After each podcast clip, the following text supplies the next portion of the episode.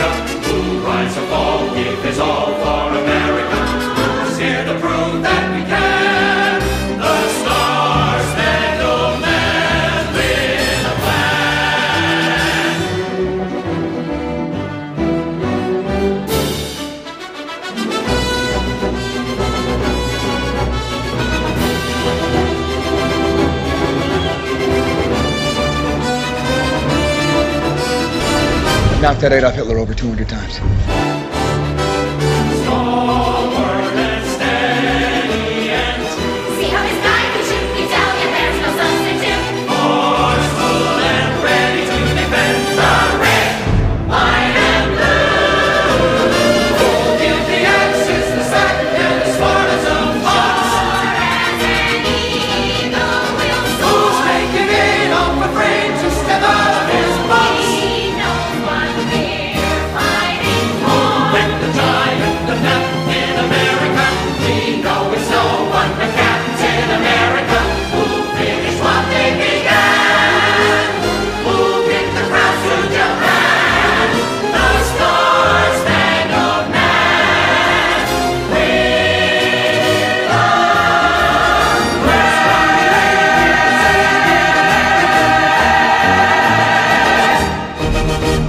Welcome to MCU Complete Me, the podcast about all the movies of the Marvel Cinematic Universe. My name is Crystal, and with me, as always, is Luke. Show me the Marvel. That's What? Because that's the line from the. I've been doing that for most episodes. Doing a Jerry Maguire quote at the top.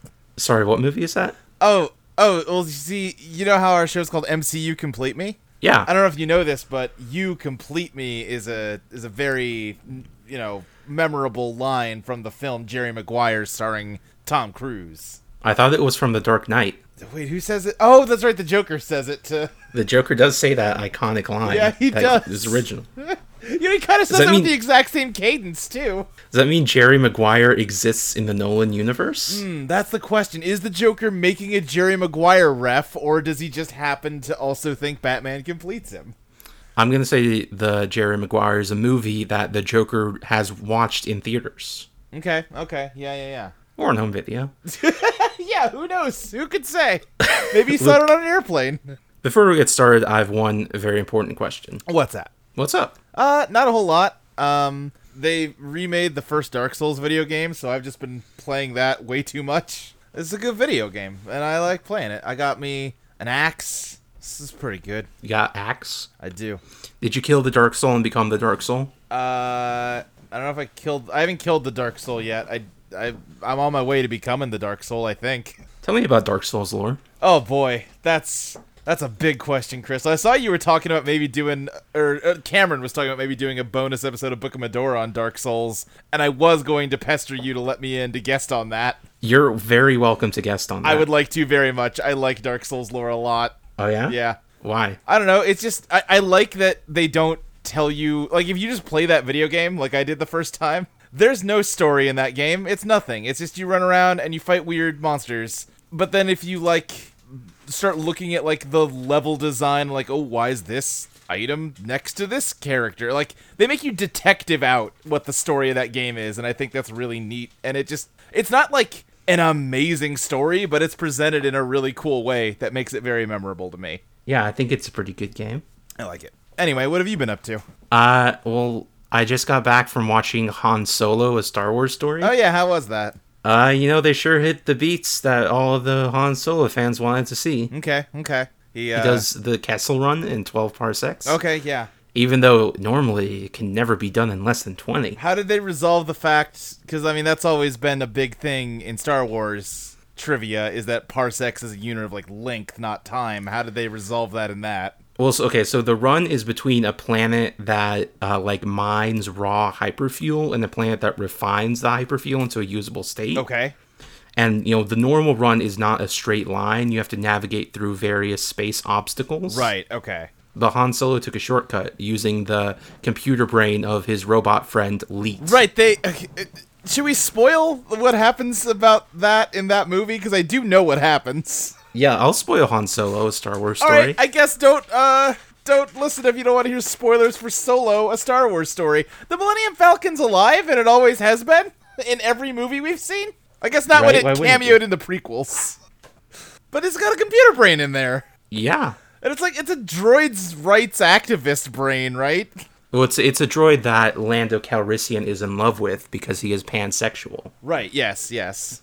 And that means he likes even the robots. But no, it's, it's not like her consciousness is just like her navigational system. Oh, okay, okay. The way I had seen it, it was uh, or the way I, I had heard it, it sounded like it was her like entire brain, and she just doesn't, she can't talk in there, so it's just like oh. But There's a point in the movie where Han shoots first. Oh, okay. Uh, Darth Maul's in the movie. Yeah, I've heard Darth Maul's in this movie. What? Yeah, he's like the leader of the crime organization. What? Uh, what? Uh huh. Have you seen Star Wars Rebels? Uh, I have not seen Star Wars Rebels. Well, watch Star Wars Rebels. I've heard from trusted sources that it's quite good. Okay, sure. Um, I was thinking because once I heard Darth Maul was back, it made me wonder how long do you think Disney's gonna go before they say, you know what, we own this Star Wars property, we're building it out in every direction. We are tired of having to tiptoe around the prequels that everyone hates. We're gonna remake them. Uh, 20 years after the death of George Lucas. Oh wow, you think it's gonna take that much time? Yes. Hmm. I hope they give that man another Star Wars movie. Um, you know what? Sure. Like I, I'm kind of okay with that idea too. Like if it was just one, sure, yeah, why not? He should direct episode 12. I don't know if I I might not give him an episode. I might give him a Star Wars story. direct episode X. Uh, the thing about the prequels is they're bad movies, but like on like a very top level plot structure level, like he made all the right calls about what they should be about. He just didn't write them right or direct them good. Friend of the show, Jackson, has been slowly converting me to the prequels. I, I don't think they're good movies. I think they're they are good ideas done badly. Like if you came to me and pitched me like, okay, you love Star Wars, here's my idea of a story. We're gonna go back in time. Darth Vader as like a young hotshot pilot, like you know, but he's like a racer, and he's gonna be coming like a Jedi in the rise of this war. But it's gonna be more like morally gray and murky, and not the black and white conflict of the original Star Wars. And he's gonna become like this famous war hero and fall in love, but then like that's gonna be his like Achilles heel, and he's gonna have a tragic downfall and become Darth Vader. Like that sounds like a great story. I want to watch those movies. Draw connections between the rise of High Chancellor Palpatine and President George W. Bush. Uh, okay, now you're losing me a little bit. I mean, that's what they did. I know that's what they did, and it's some of the most ham-fisted parts of those movies. I mean, you know, So this is how democracy dies. To thunderous applause. what, what, that's fine. That's a fine line. It's I don't know. It it felt very on the He, nose. he he killed not only the men but the women and the children too. Right. And he slaughtered them like animals. right. See, maybe don't have that part in it. That's a good part. I, I I think that might be an okay part for the third movie. I feel like the second movie should be when you like are falling in like it it should be like poetry and rhyme with the original series where like part 2 is the dark middle chapter of the original trilogy. Part 2 of the prequel should be like, "Oh, we've won. This is exciting. We're all cool heroes and we're beautiful and perfect and everything's great." And then but leave dangling threads that lead the whole thing coming unraveled in episode 3. Like that's how it should go. You don't like the part where Anakin and Padme Amidala are rolling around in the field and Anakin admits that he supports a fascist dictatorship? N- no, no, I don't actually. Okay, well, Well, I, I was thinking about this the other day too. Like the first movie, first of all, should not have. He shouldn't be a little boy. He should just be the same actor in the other two movies. It should just open with him doing the pod race, and like that should be the intro to the movie. That you just have this cool pod racer kid, okay. and then like the Jedi crash on his planet after he wins the race, and they get sucked up into the world of like back alley underground r- racing to get off the planet and get back to the Star War they were in. But Luke, the Trade Federation. Yeah, have the Trade Federation, but sure, but have them be like, no, no, we've got to get off this planet. All right, well, we. Luke. I'm a pod racer. I'm the best. May I pose a challenge to you? Yeah, what's that? Can you explain to me the purpose and the motivations of the Trade Federation? Okay, I can try.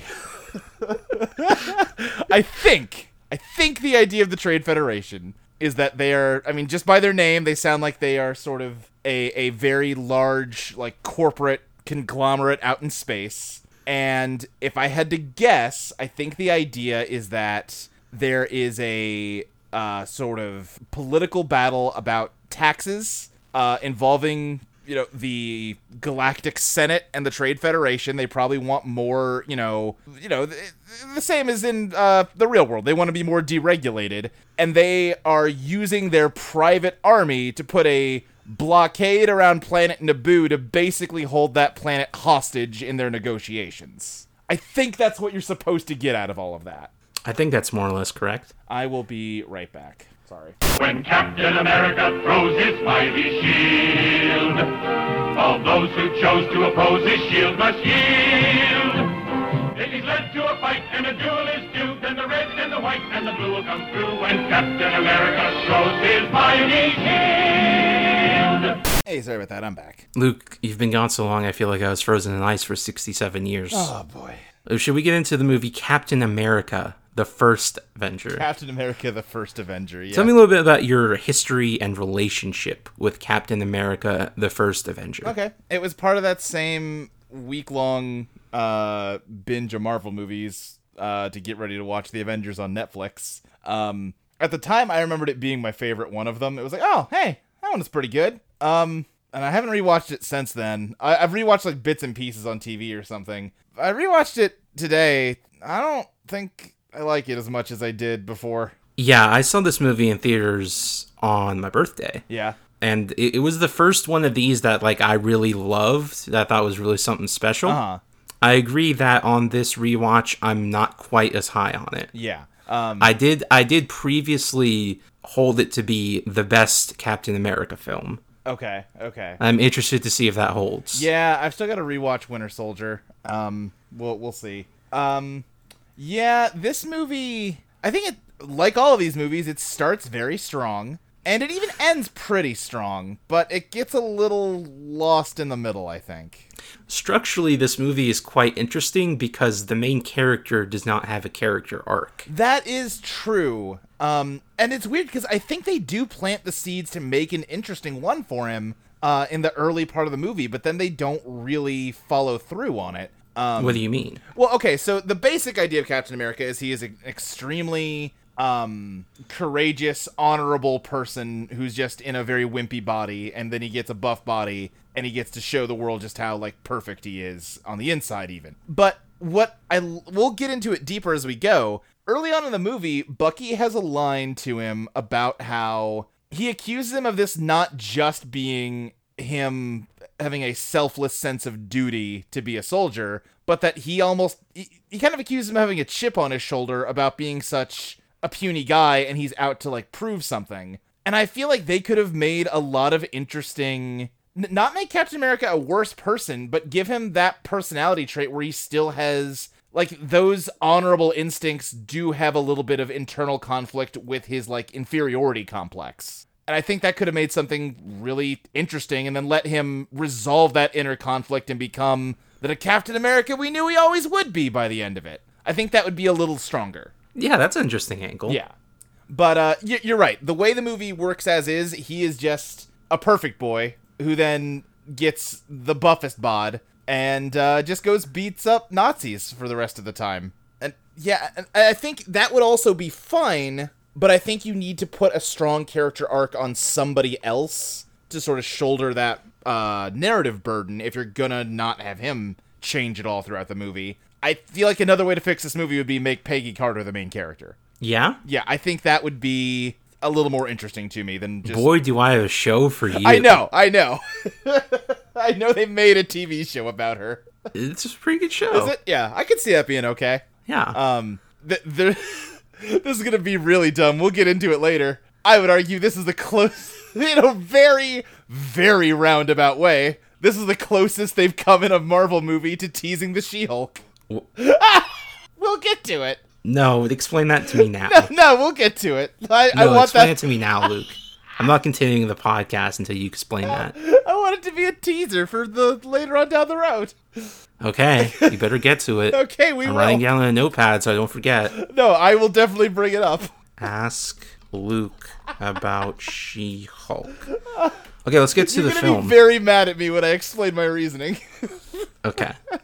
anyway, yeah, still Paramount Pictures. That's still where we're at right now. The film opens with a weirdly long sequence. Yeah, Yeah, they could have cut this down a bit of some guys, some shield boys in the Arctic. They found uh, some kind of crashed airplane. yeah. And inside the airplane is Captain America. Right, they like there's the scene where they like dust the frost off of like his shield encased in ice. And you're right, this could have been done in probably less than a minute, but they spend a decent amount of time up here with just a lot of incidental dialogue that doesn't matter. Right. Yeah, it's it's a little drawn out. I think I probably would have had this sequence have uh like a little bit more dialogue about oh Captain America he's he was such a legend. Yeah, yeah. So then it's like when we see this wimpy boy it's like oh this is Captain America? Yeah, I could see them going that way with it for sure. Um, I feel like they are l- like relying on the idea that if you're wat- if you've come to this movie, you're already a huge Captain America fan and you're already thinking about him that way. But you're right; they could have established that a little bit more in fiction because, like, Captain America is a big name in comic books, but uh, to like a mainstream audience, he's not like who's Captain America, you know?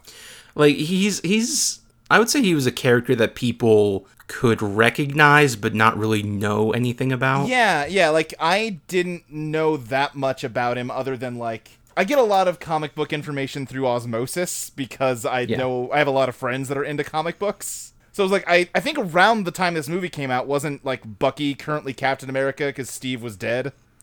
That that might have been the case. I remember seeing a comic book cover that I thought was really cool and evocative, and it was just the Captain America shield, but it was broken in half. I was like, oh, well, I remember shit. there were news stories when Captain America died. That's true. There was. So yeah, then the movie goes into its second intro, which is also kind of a bit long, I They think. do a lot of intros in these movies. Yeah, it goes to Tonsberg, Norway, which is the same town at the beginning of Thor. Oh, okay. Oh, okay. Sure, that makes sense. Yeah, that's that's a cute little hook. I think this movie is actually the best one in the series to be like subtly connected to the rest of the universe without just like having characters show up. Yeah, I could see I could see that for sure. Yeah, there's good hooks to to Iron Man, to Hulk, to Thor. Yeah, yeah, yeah. Um but yeah, this young man has run into this large tower and is talking to this older gentleman which the transcript you provided me has told me this man's name is Tower Keeper, which is very funny to me.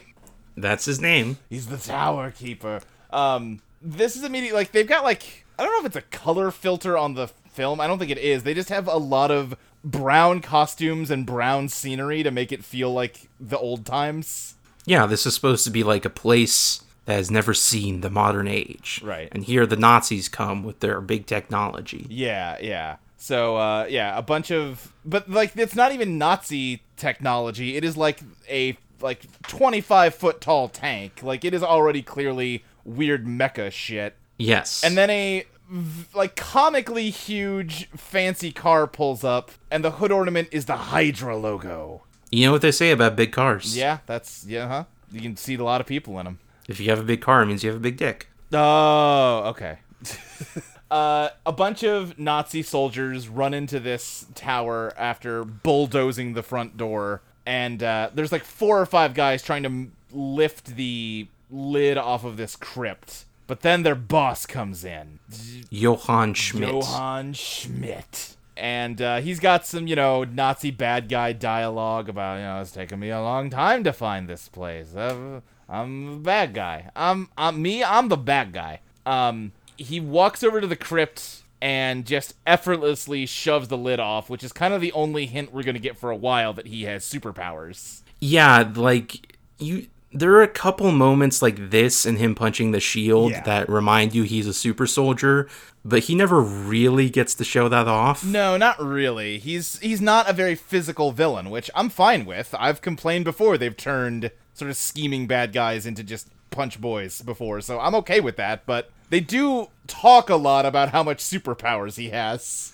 Yeah, he does have superpowers. Yeah. Uh, so he shoves the lid off of this crypt, and there is a Viking skeleton clutching a glass cube in its hands. The same cube we saw from the end of Thor, or is it? Yeah, it seems a bit pale. Yeah. And he starts talking about how the Tesseract is a jewel of immense power. You wouldn't simply bury it, and he just. It, you know, he specifically says it was the jewel of Odin's treasure room. Right, yes. So he. Another fun little Thor reference. Yeah, yeah. He has. Because like this dialogue all works without the context of Thor, Right. but like having this be set in the same universe just gives it a little extra something something. Yeah, yeah, I, I would agree. They do a decent job with the, the handshaking stuff here. Uh, but yeah, he smashes this fake Tesseract, and uh, he starts threatening the Tower Keeper. And I'm still laughing that his official name is the Tower Keeper. Uh, the Tower Keeper is not willing to help him, but then he starts threatening the village. And I'm not. Okay, the Tower Keeper does a little head nod here. Is it supposed to be that he capitulates once the villagers get threatened and nods towards the wall, or is it just he does a weird head nod and then Red Skull turns around? I think it's supposed to be that he capitulates. Okay, it is not as clear as it maybe could be. Uh, but uh, yeah, Schmidt walks over to a uh, relief in the wall of Yggdrasil and starts just kind of monologuing about its mythological significance. And then he looks down towards the sculpture of Nidhogg wrapped around one of its roots, and his eye's a button. And uh, yeah, Schmidt opens up the like pushes the button, and a drawer pops out that's got the real Tesseract in it. And the bad guy It's got a beautiful blue light It's, yeah, it's, that engulfs him. yeah, it, it shines right on his face. Um, and uh, yeah, he he says some more shit to this guy. They're gonna kill all the villagers anyway because he's bad. He's a bad guy. You cannot control the power you hold. Yeah. You will burn. Yeah, and then he goes, I already have. Already have. That's my German accent. Yeah, great, good job. Yeah, and there's there's a moment where he kind of like feels his face, and at this point, I assumed the idea was that it was like the Ark of the Covenant in Raiders of the Lost Ark, and like by shining the light right on his face like that, it was turning his face into the Red Skull face. But he's already the Red Skull under there, right?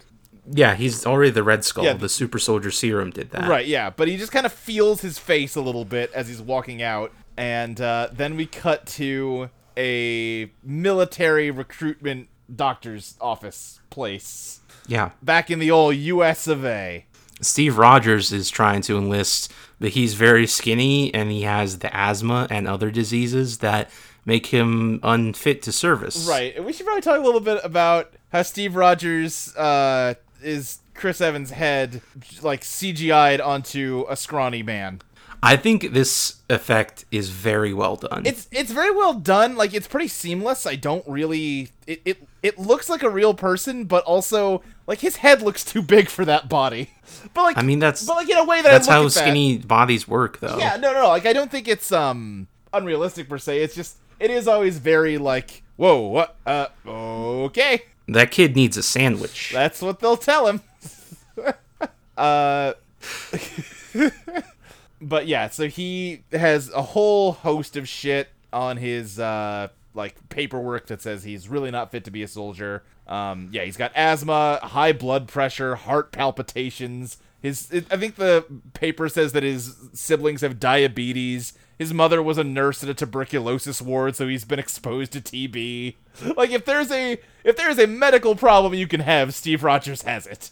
Yeah, like it's it's a pretty easy no. Yeah. And uh, he is like begging this doctor to give him a chance, and the doctor's like, "I am. I'm I'm saving your life," as he stamps 4F on his recruitment forms. Uh, and then it cuts to Steve at a movie where they're playing a little short in front about like it's a propaganda film, Right. Uh, to get you to enlist in the army, and Yeah, buy war bonds. yeah, yeah. Uh, and some guy in front of Steve is yelling to just start the movie already. Which, yeah, I'm with him. Start the damn movie. Really? A little bit. You don't. you- I mean, you gotta tell little Timmy to collect scrap metal. Yeah, yeah. I don't know. This is mm, modern movies about World War II are always really weird because. Oh, yeah? Well, I I think so, don't you? Because like World War II is the one where it's like, well, I mean, Nazis were definitely very very bad. So if we just tell war stories about that one. Like we can avoid any of the like complex discussions that usually go along with like war stories. It just yay, we get to be heroes, and I don't know. It feels Right. it it's No, you're right, yeah, you're right. It's yeah, I don't know. Uh, especially in this one, which we'll get to as we go.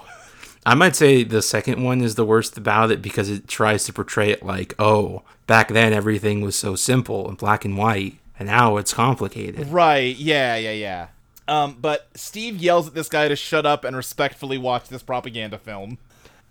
So this man stands up. To get on with the cartoon. Yeah, yeah. Like they're just watching a cartoon. right.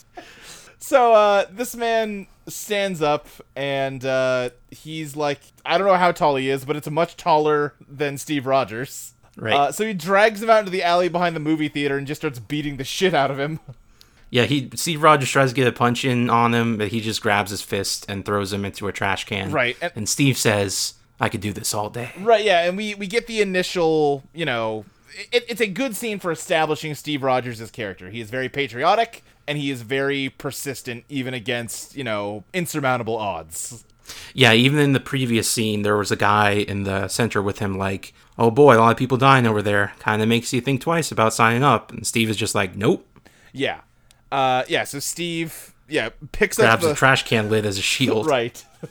He's gonna have a lot of fake shields in this movie. Uh-huh. I guess just the two, but yeah, they really want to establish this is a guy what likes shields. Yeah, shields protect people. Yeah, I mean, he does also have a gun. that's true. That's true.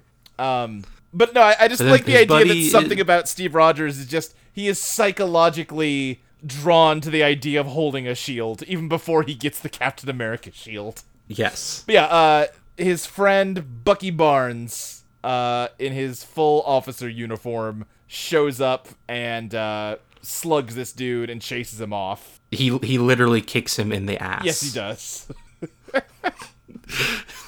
Yeah, so Bucky has signed up. He's in the 107th, Right. which is the same division that Steve mentioned his father died in. right? Yeah, yeah, yeah. Because yeah, we hear that Steve's dad died of mustard gas in World War One. Yeah. Um, but yeah, Bucky sees that uh, like Steven drops some paperwork uh, from his attempt to enlist, and Bucky kind of reprimands him for. We, we find out now he has attempted to enlist multiple times under assumed like, like he forges the paperwork so he doesn't just get immediately flagged every time. right. And Bucky warns him that that's like a crime, and he probably should stop doing it. Uh, but you know, Steve is more just like upset that now even Bucky gets to go be in the war. yeah, but to cheer him up, he takes him on a on a double date to the World's Fair Yeah. in Queens. Yeah, yeah. The, This is very same place as Iron Man 2. yeah, I was gonna say that's again nice little handshake. It's clearly the the past version of the the thing in Iron Man Two. Yeah. Um, Tony Stark is there. He's uh, exhibiting a flying car well, no, as mean- well as the. you mean Ned Stark? Yes, I mean Howard Stark. He's exhibiting a flying car as well as the Human Torch, Jim Hammond. Oh, was that a little like in one of the posters or something? That's good. No, there's there's a model of like a guy in a red suit, and that's a reference to the Human Torch, Jim Hammond, Oh, I see. who canonically killed Hitler. Oh, oh, okay. Wasn't aware of that. Uh huh.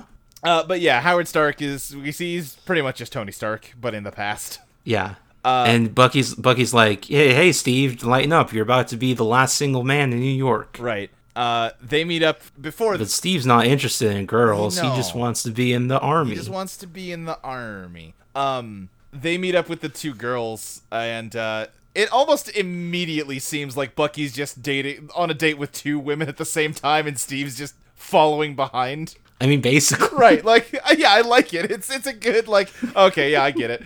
There's a bit while they're watching the Stark uh like stage show where Steve standing behind all three of them kind of shoves his arm awkwardly in between them to offer one of the girls some popcorn. It's like it, and it like the camera hangs on it for way too long. It's very good. It was a good movie. That's yeah. So far, yeah, I like I like it so far. Except I don't know. Again, because it's a World War II movie, it does feel weirdly. They're getting away with being extremely pro-America in a way that's like a little, little like eh. And I at some at just at some point like it's a Captain America origin story. Like how else are you gonna do that? But I don't know. There's moments in this movie that almost feel like Starship Troopers to me. Yeah, Yeah. Or just like, oh, I'm just a, a kid who wants to grow up and be a soldier someday. And the thing with Starship Troopers is that you see all the horrors of war that go along with that, and the whole point is that it's like a fake propaganda movie criticizing it, and that's that's not what this movie is, you know? I don't know. right.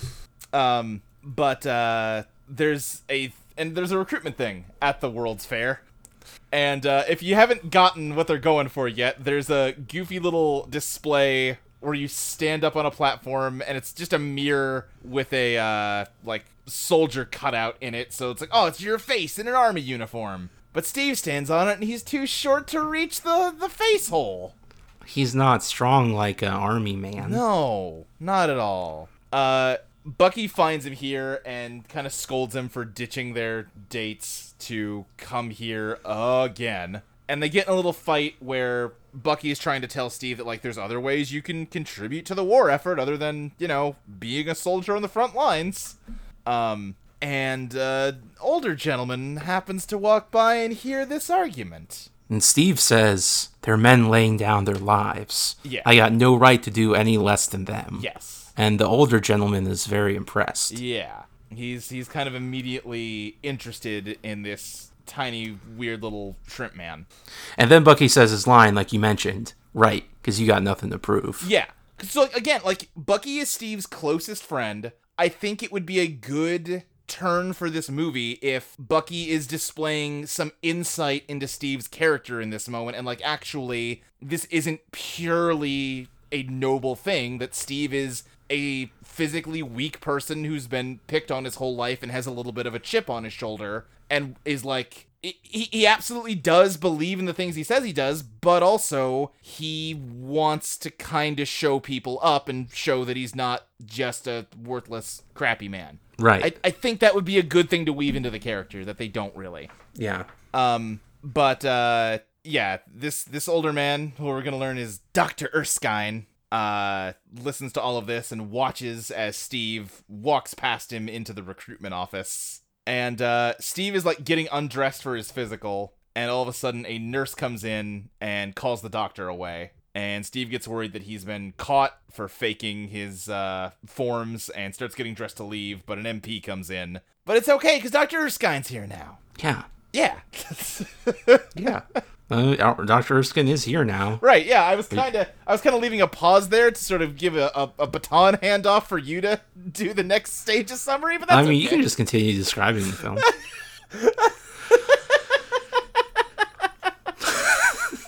okay, no, like Er- Ers- Erskine says, you know, he says Steve Rogers, and he has a German accent. right. Yeah. So then Steve Rogers asks, like, where are you from? I don't trust the Germans. Right. I don't. Uh, yeah. And Er- Erskine says, you know, I'm from Queens, but yeah, I'm originally from Germany. And then Erskine's like, you're from a lot of places. Sometimes it's Ohio, sometimes it's New Haven, sometimes it's Paramus. Seems like you've been falsifying your enlistment forms. So he asked him straight up, "You want to go overseas and kill Nazis?" And Steve says, "Not, not really. I don't. I don't want to kill anybody, but they're bullies, and I don't like bullies." Yeah, he, he doesn't. He does not take pleasure from doing a murder, but he knows that a murder must be done. Right. Uh, Dr. Erskine says a very good line here, which is, Well, the Army's already got lots and lots of big guys. Maybe they need a little guy for once. And he offers Steve a chance, only a chance. And he, yeah, marks his forms 1A. He's he's in the Army now. Ba-da-da-da-da, ba-da, in the army now. We cut to the Red Skull's secret research base hidden in the mountains. Yes. And there's a shot of Arnim Zola, his face zoomed in through a big magnifying glass, which is a reference to his comics appearance, where he's a big face on a robot. Okay, yeah. So I, I knew he shows up like that in Winter Soldier, and I assumed because of this shot that that must be what he's like in the comics. Right. I don't know anything about uh, Dr. Zola. So yeah, they're trying to.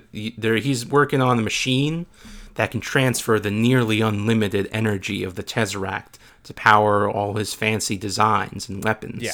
This is not really like a critique of the movie as much as like a personal like oh it would have been cool if they did this. We're it doesn't come up in this movie, but eventually we're gonna learn that the Tesseract is the Space Stone, uh, Right. one of the Infinity Stones. It doesn't have any other than like the very last thing it does in this movie. It doesn't do any like spacey stuff, you know? Luke, I have a theory. What's that?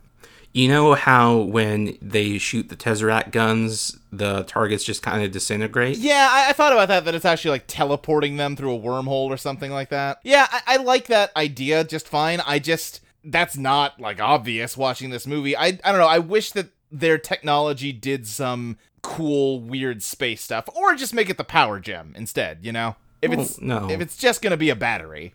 Well, like, well, okay, the whole thing is like, just because you have an Infinity Stone doesn't mean you know how to properly channel Sure. its magics, which is why the Vision can't just do everything with the Mind Stone because he doesn't know how. No, I understand that, but I mean, he. I, I don't know. It seems like the fun of the Infinity Gems or Stones to me is that they do have those, like, they just have total command over whatever element they're, you know, based on. And even if, like, I, I don't know, it, it would be cooler to me if they did weird, if they had weird, like, space manipulation weapons in this movie. I think that would just look cooler. I don't know. Like if they imploded space Yeah, to like crush a man's head or if it was like they have teleportation technology and like, oh, how they get into this base or some shit like that, you know? Okay, that would have been cool. Yeah.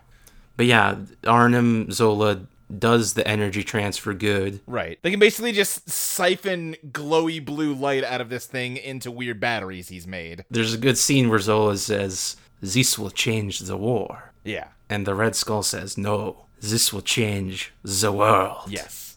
There's a bit when he's got everything like hooked up and is turning the machine on. He's very gradually increasing the power. And he's like, all right, the power's stabilized. It's 70%. And uh, Schmidt goes, I didn't come all this way for safety, doctor, and just cranks it to 100. I'm a big fan of Hugo Weaving's portrayal of John Smith. Oh yeah, I, I think he's good in this movie. but I just love like I I work at a place that has a lot of those kind of power meters and shit. If something got to 80%, I would be calling my boss very alarmed, you know? Like that's not how this kind of thing works. Well, it's how the Tesseract works. Apparently. so the soldiers are all lined up at the soldier camp, and Steve is there too, but he's a lot shorter than the other guys. Right. And Agent uh, Margaret Carter comes out to meet them. Mm-hmm. And one of the guys is like, you know, you're a girl. I don't want to follow your orders. So she punches him. Well, now hold on. You you did not. You're incorrect because what he says is, "Hey, I'm I'm a New York guy. Hey, uh, you're you're a lady from England. What's up with that? Hey, I'm I got the most New York accent. It's it's incredible." but then she does just punch him in the face, which I like. He, he like she like orders him to put his right foot forward so he'll fall in a in a better way. Yes. And then comes my favorite character in this film, He's very good. Colonel Tommy Lee Jones. Yes. Who should have been in the second and third movies as his grandson. You think it should have just been like we get an establishing shot of an office. You see like an a very classy photo of this character, and then the camera pans right to show another photo that looks identical because it's his son, and then it pans into view of Tommy Lee Jones sitting at the desk. Oh, that would have been perfect. It's just every son in this family looks exactly like Tommy Lee Jones. yeah. His delivery of every line in this movie is perfect. He is he's kind of just a one-liner machine, but it's okay because they're generally pretty good one-liners. Get your ass up out of that dirt and stand that line of attention till somebody comes tells you what to do. Yeah. Uh, and he's like walking up and down this line, giving a speech about how uh, they're gonna win this war because they have the best men. And then he kind of sees Steve Rogers for the first time. He's like, "Uh, and our men are gonna get even better.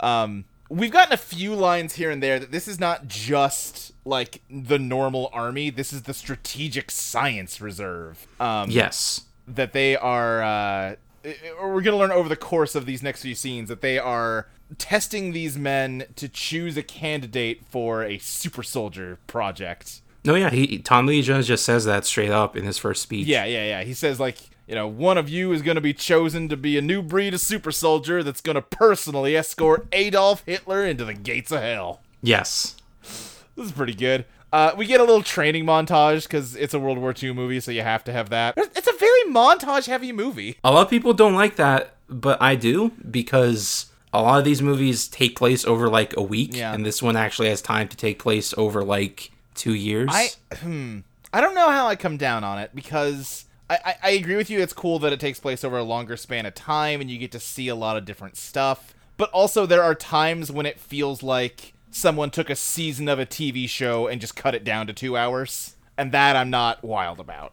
Uh, but well, I like it. yeah, okay, that's fair. It's it's Okay. it's a taste thing. Uh, we get a scene where everyone is like jogging and they come to a flagpole. Steve Rogers is significantly trailing behind everyone else, but the Yeah, Steve Rogers has been struggling through all the physical tasks in the montage. The, the, the punchline of every scene is that Steve Rogers is bad at everything. Um, but they get to this flagpole, and the drill sergeant tells them that they are only halfway through the run. Anyone that can bring him the flagpole gets to ride back to camp in a jeep with Agent Carter. So all these dumb meathead, knucklehead army boys start scrambling to climb the flagpole. Uh, the one that uh, smart mouthed to Agent Carter gets a little bit ways up the pole, but uh, still can't reach it. Um, his name is like Hodges, I think. Is he is he a comics guy? Because they put a decent amount of emphasis on him in this movie. Probably. Yeah. I bet he's a minor comics character. Yeah. Um. Yeah. Gilmore. Uh. Earth six one six. Gilmore Hodge. Yeah, he totally is. Anyway. Um. No one can climb up this flagpole because climbing a flagpole is very hard. But then Steve Rogers comes up and he just like unscrews the thing holding the flagpole to its base and it falls over. And he just brings the drill sergeant to the flagpole and ju- humps it, hops in the jeep.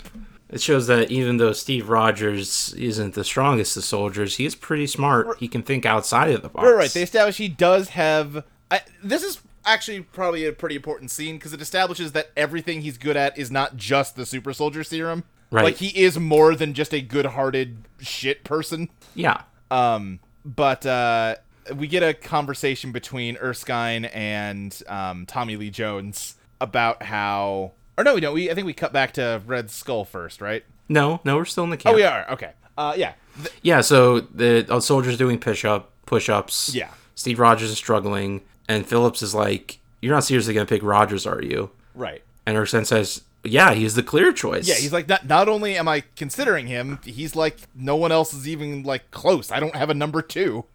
because he's looking for qualities beyond the physical. Because the super soldier serum will take care of the muscle. Yeah, I'm actually like does Tommy Lee Jones not get what the super soldier serum does? like you don't need a strong man. You're you're going to make that part. Um but uh Tommy Lee Jones is not convinced uh cuz he's like, "Listen, it doesn't matter if he's a good person. Winning a war takes guts." And he grabs a grenade out of a supply box and pulls the pin and throws it into the group of them all exercising. And everybody scatters, but Steve Rogers dives on top of it. Steve Rogers has got the guts, and he's willing to sacrifice himself for the squad. Yeah. And uh, the grenade's a dud, but it's immediately clear that Steve Rogers is a, a cut above everybody else. He's still skinny. Yeah. Tommy Lee Jones is, is like mad that he's wrong, even though he has to admit that he is. uh, Yeah. Yeah. So Steve Rogers is in his bunk at night, and he's reading a book or something. Right. And Abraham Erskine comes in to talk to him. Yeah, I was gonna say Erskine is very much. I, I'm blanking on his name. The the scientist, the, the, the doctor from Iron Man. Stanley Tucci.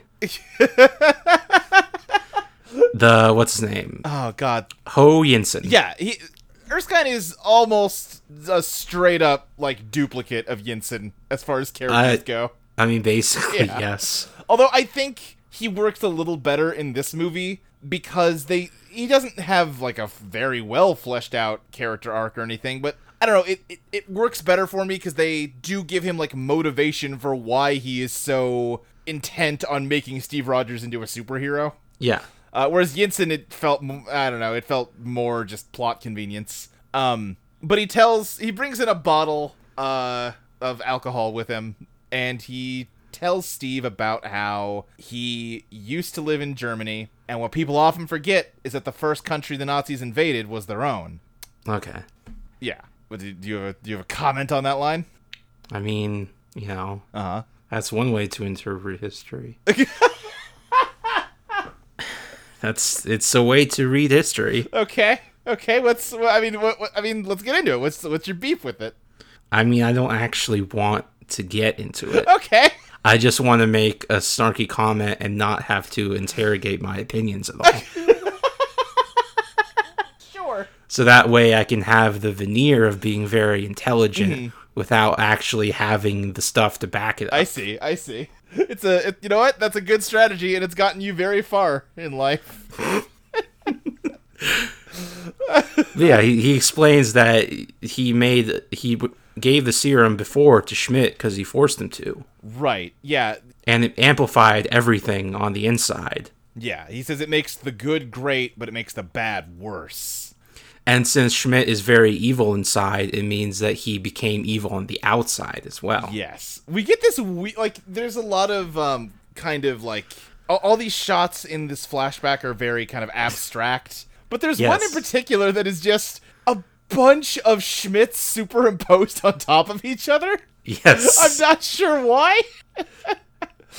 um, but we also learn that uh, Schmidt and Hitler share an interest in the occult, and Hitler pretty much uses it as a form of like propaganda. But Schmidt really believes it, and he is searching for ancient artifacts of the world of the gods. Um, Waiting to be seized by a superior man. Right, and he believes that the super serum makes him a superior man. Um, yeah, Yeah, and this is why he chose Steve. right, Because a strong man has no respect for his power. right. The weak man knows the value of strength, and he knows compassion. Yes, which that's that was a lot easier to believe in 2011. Uh huh. I feel like these days we've seen a lot of like turns out that people that get like bullied a lot usually just turn into even worse bullies that make you kind of not care that they were victims at some point. Hmm, weird how that works. Yeah, weird how that works. But you know, uh This movie is very much a 2011 film. in a lot of ways, yes. But yeah, it's um that that line sounds very good in the context of this movie and rings very hollow watching it now. Um but uh Steve is like, "Oh, well, thanks for thanks for calling me weak, I guess."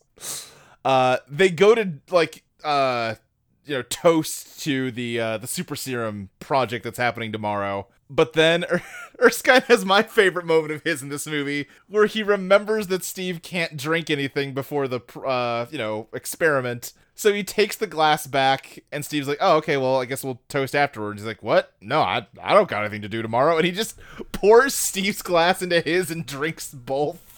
It's very Such good. a good joke. It's a really good joke, and the the, the uh, Stanley Tucci sells it very well. drink it after, drink it now. so now it cuts to the Red Skull. Yes. And he's obscured in shadow with his mask off, but you can't really see him. Well, he's not when he s- first walks in, but or when Zola first walks in. But then he like flips a light switch, so the lights are off, and he's just lit by this window, so he's just in silhouette. yeah, but you can see that the painter's using an awful lot of red paint. Yeah, uh huh. And uh, Yeah, and, and they talk about how they found Erskine. Right. So, you know, you need to go kill him. yeah, Uh, and before Zola leaves, Schmidt asks how he thinks about the painting. And the painter takes a very deep inhale and closes his eyes. and Zola says, A masterpiece. and the painter exhales. Uh, I, I love this painter. like, where'd they get this painter? He's just a, a very good German painter. I guess. It's just like, oh, you want me to paint? Oh, you gotta. Oh, do, you sure you don't want to? What if we kept the mask on for the painting? No, okay, no, it's your painting. That's fine. Uh, but uh, we cut back to America where some kids are playing stickball in the street, and uh, Steve is riding in a car with Peggy, uh, and he's like, And he's telling her about all the places he got beat up in. yeah, he's like, oh yeah, I know that alley. Some guy beat me up there. Oh, and I It's a cool conversation. Yeah. Um, and uh, she asks him why he doesn't ever just run away from the people trying to beat him up. And uh, he says, if you start running, they'll never let you stop. Um, if you just keep standing up, they'll eventually, you know, give up just because you're not worth it. Um, and she kind of talks about, you know, well, I'm a woman in the military, so yeah, I understand what like being, you know, thought of as lesser it feels like. I don't know. And Steve Rogers trips over his words. It's like, I just don't see why you'd want to join the army if you're a beautiful dame. Yeah. Or a, a woman, uh, age, uh, a dame, uh, you're beautiful, but it's, uh, Yeah. And uh, she tells him that, you know, oh, you've never talked to a woman. And he says, like, this is the longest conversation I've had with one because Steve.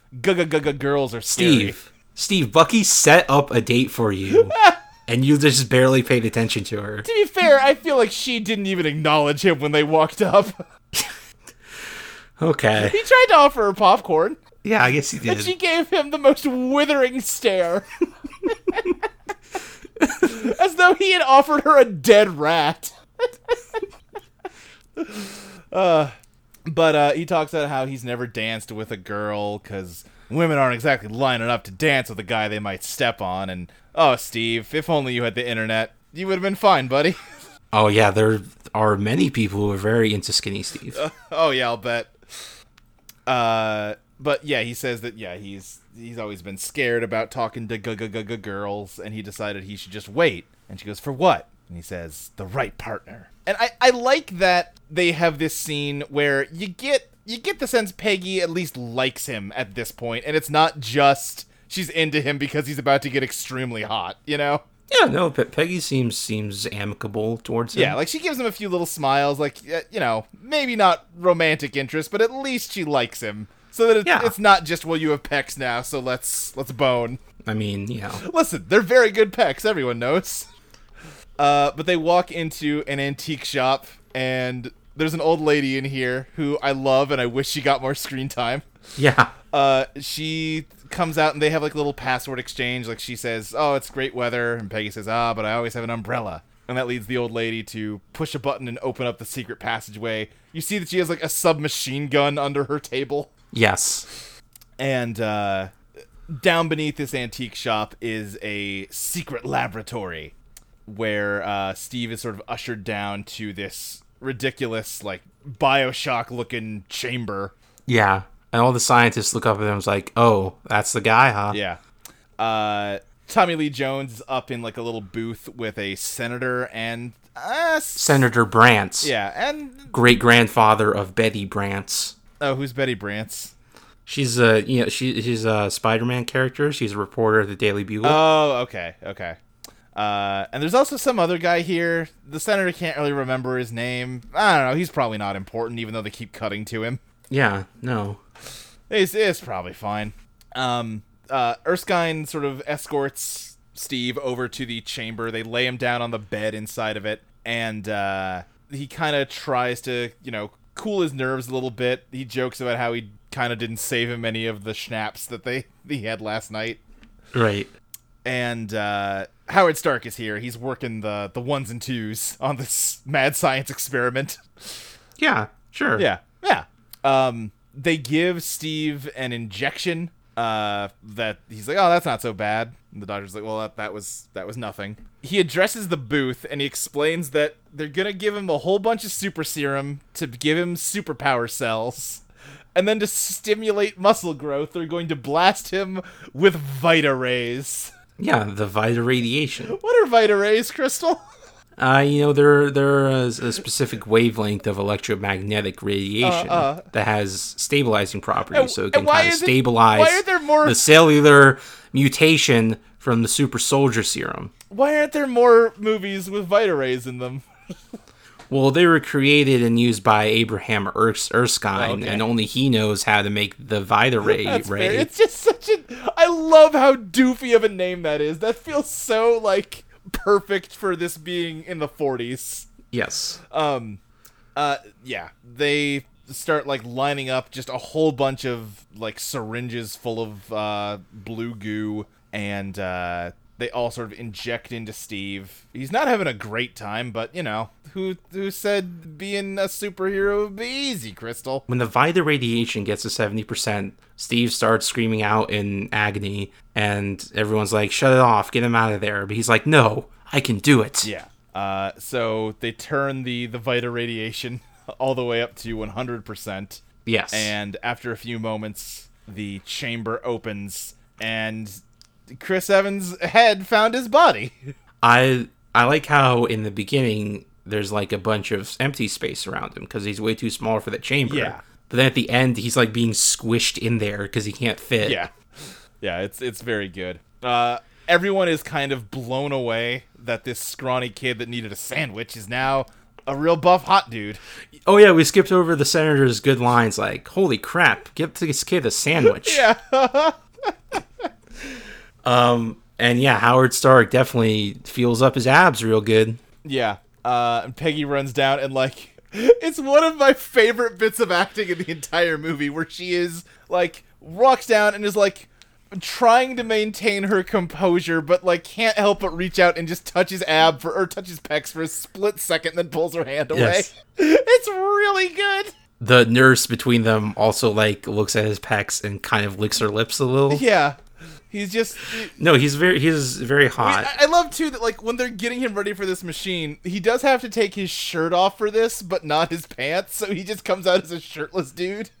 It's good. Um, Wait, did he have, did was he wearing stretchy pants? I you know he must have been. I guess. Luke, Yeah, Does dick grow? Hmm. That's the question. I guess right. Did, Yeah. did the Vita radiation affect his dick? I mean, I would I would think it would probably, right? I mean, I mean that makes sense. I'm, go- I'm gonna reveal my lack of anatomical knowledge. I don't think there's like muscles in there. You can't work out your dick to make it bigger, right? So, but it did make him taller also, so it might have given a bigger dick. I don't know. That- Listeners, write in. Tell us. Do you think yeah. the chamber? If you're if you're Gary, specifically Doctor Gary, Uh-huh. write us in. Tell us what the Vita radiation would have done to his dick. Right. Because well, here's the thing too. We never see scrawny Steve, you know, without any pants on. He might have already had a big dick. Right. I'm, I'm not saying it was small before. I'm just saying it would be proportionally larger. Sure, sure. Yeah, it's uh, it's it's hard to say. Uh, you know, we'll we'll we'll have to come back to that question, I suppose. Everyone's celebrating because it worked, but then Then the mysterious kind of you know kind of suspicious guy he sets off a bomb. Yeah. And he s- shoots Abraham Erskine, and he steals a, a super soldier serum. Uh, yes, he does, and he start Peggy like shoots at him and gets him in the arm, but he keeps running. Um, he comes up the elevator, and that old lady pulls out her gun, and he shoots her before he she can get any shots off, and she just ends up shooting at the ceiling. Man, I just wanted her to have a whole gunfight with this guy, Right? right? Yeah. You know what? I don't care about all the super soldier stuff. Just give me a movie about this old lady. yeah. So he gets in the car of his getaway driver, Mm-hmm. and he starts shooting the guys who are out trying to shoot him. Right. And then Peggy gets out, and she makes a very good shot against the driver from like a million feet away. Yes, she's just standing in the middle of the street while this car is bearing down on her, shooting at its occupants. And uh No, no, no. There's a scene before when the car was driving away. Oh, okay. And she's just aiming her gun very carefully, and she hits the driver Right. straight in the head. yeah, Peggy Carter's good shot. Yeah. Um but yeah, she eventually does end up in this situation where yeah, she is in the middle of the street with a gun pointed at him while he drives at her and Steve just like dives and tackles her out of the way. And she gets mad at him for doing that cuz she had him. Yeah. I mean, honestly, she probably might have. She very well might have. Um, I don't know if the car could have stopped in time, but you know. Uh, oh, during all the calamity, Doctor Erskine did get murdered, and there is Yes. he does get one last little nice scene with Steve where he just he doesn't get any like lines, but just with his dying breath, he points at Steve's heart because he's got to remember what's on the inside. And uh, yeah, it's Promise me It's- you, you will be a good man. it's exactly like Yinsen from Iron Man. Yes. like even the shot composition is similar. Oh, I forgot to mention there was a shot like right as the Vita radiation was turning on, Mm-hmm. Where there's, it's kind of a close up of Steve's face and his like eyes go wide, Oh yeah, which the framing and the acting are both very similar to when the Incredible Hulk transforms. Oh, you're right. It is, which which makes sense since we see that like the Hulk was kind of a weird like derivative of the super soldier serum. Yeah. Um, so l- let me ask you this real quick though. We know now that the super soldier serum magnifies everything inside of you. Yeah. Do you think the abomination? Do you think he got all bony like that because of the super soldier serum? Just that's what's in him, or is it just Yes. it was? Or is it just because it's been sitting in a room for 50 years and it had an No, no, no. They date? they absolutely perfectly replicated the super soldier serum. Okay. And oh, I mean, the transformation was probably guided by the fact that they used gamma rays instead of Vita rays. Sure. But he turned that way because that's what he really was inside. I guess that makes sense because yeah, that that fits with like what the Red Skull became, you know. yeah. Um, but uh, yeah, Steve starts running after this guy. He's like hopping from car to car. He's being a very cool guy. He's a superhero. Yeah. He's got the good muscles. Yes, he does. Um, he chases this dude through the the streets of you know 1940s New York. They end up sort of on the uh, docks or something. Yeah, the car kind of flips over and rolls a million times, and the door goes flying off, and the guy gets out, and he tries to shoot at Steve, but he picks up the car door and uses it as a shield. One rule of Marvel movies is that um, no one ever gets killed by vehicle crashes. Oh, absolutely not. Except for those soldiers in Iron Man 1. Yeah, I guess. Well, they got blew up. That's true. But no, car crashes are completely non lethal in the MCU. Like, they don't even really hurt you that bad. Even the one time someone did canonically die of a car crash, they retconned it. That's true. It wasn't even a car crash. Yes. Maybe off screen, you know, if we really dug into maybe there's some like novelization that explains that Howard Stark invented um perfect like you know all, all, every car is cushioned on the inside so perfectly that no one could get hurt in a car crash. Right, no. Like the car gets messed up, but the people are fine. Yeah, They're yeah. lightly scratched. So the guy kidnaps a kid. Yes. And he starts shooting at him. Yeah. And eventually he tries to shoot at Steve. Right. But his gun's out of bullets. Right. Because canonically, one of the effects of the super soldier serum Uh-huh. is that it enhances their luck. Wait, what? Yeah. Sorry, I what? just made that up. I just made that Oh, up. okay, okay. You had me very worried for a second there. That is a power of the Millennium Puzzle. that is a power of the Millennium Puzzle in Yu-Gi-Oh. That only true. if you truly believe in it. right. Uh, if you truly believe in it and the power of friendship.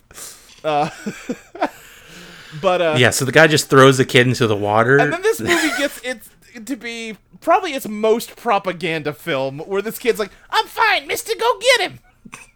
But I love that like the kid can just swim. He's fine. Right? Yeah, that is also good. He's like, "No, it's Like- it's not a big deal, dude." It, in the movies, there's lots of characters who can't swim. Is that like that common in real life? I don't know. Like, I it it's hard for me to say because like I learned to swim at a very young age. I feel like even if you don't know how to swim, unless you're like all muscle and very dense, you do kind of just float. Like, if it's still water, it's not that dangerous. Right. Like if you're just in relatively safe waters, I feel like it's not that hard to keep yourself afloat. Yeah. But maybe I'm talking out of my ass. Rur, again, it's hard to know because swimming was such a an early thing for me, but it it just feels like the kind of motions you just instinctively make will do a pretty good job of keeping your head above water. You know, again, unless there's like, you know, tides and waves and shit. That's a different story. Yeah. But yeah. No one can ever swim in movies, you're right. Yeah, so the guy gets into a super submarine and Steve dives in and he grabs onto the submarine and he punches out the window even with the great water pressure. But I was gonna say that must be some real strong glass to, you know, be in a submarine. yeah. Um, also, I love the idea of this guy sitting in this little one. Uh, there's probably a bigger sub that he'd go, you know, attached to, but I like the idea of him just taking this thing across the Atlantic Ocean. Sure. Uh, but yeah, Steve punches out the window, uh, opens the canopy, and drags this guy back up to the surface. No, he throws him out of the water. Oh, that's true. Yes, we get uh, that.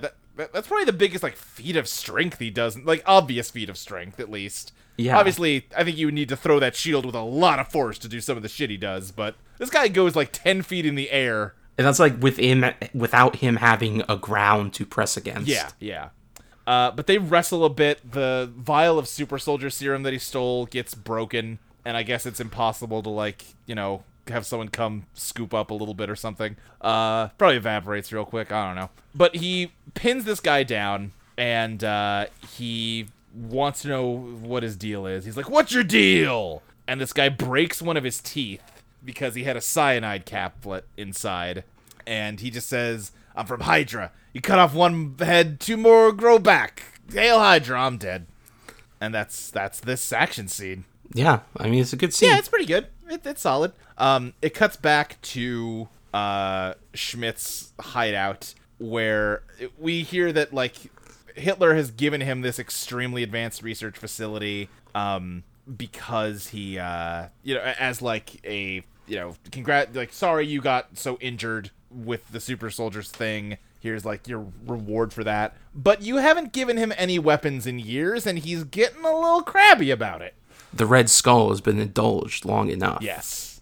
And uh, yeah, Schmidt kind of scoffs and just says that the only reason he's out in this secret mountain lab is that he's got a weird red skull face now, which does not fit the Aryan ideal. Um, but they're like, no, dude, like, no, you just haven't made any fucking weapons, and you're a weapon research guy. So he brings him in. Wait, does he actually have a line like that? Uh, yeah, he does. Well, it's while they're walking. Th- let's see. What's the exact line? Uh, let's see. It is. Uh, they say you. You serve at his pleasure. He gave you this facility as a reward for your injuries, and he answers, Oh, okay, yeah, yeah, Call it what it is. Exile. I no longer reflect his image of Aryan perfection."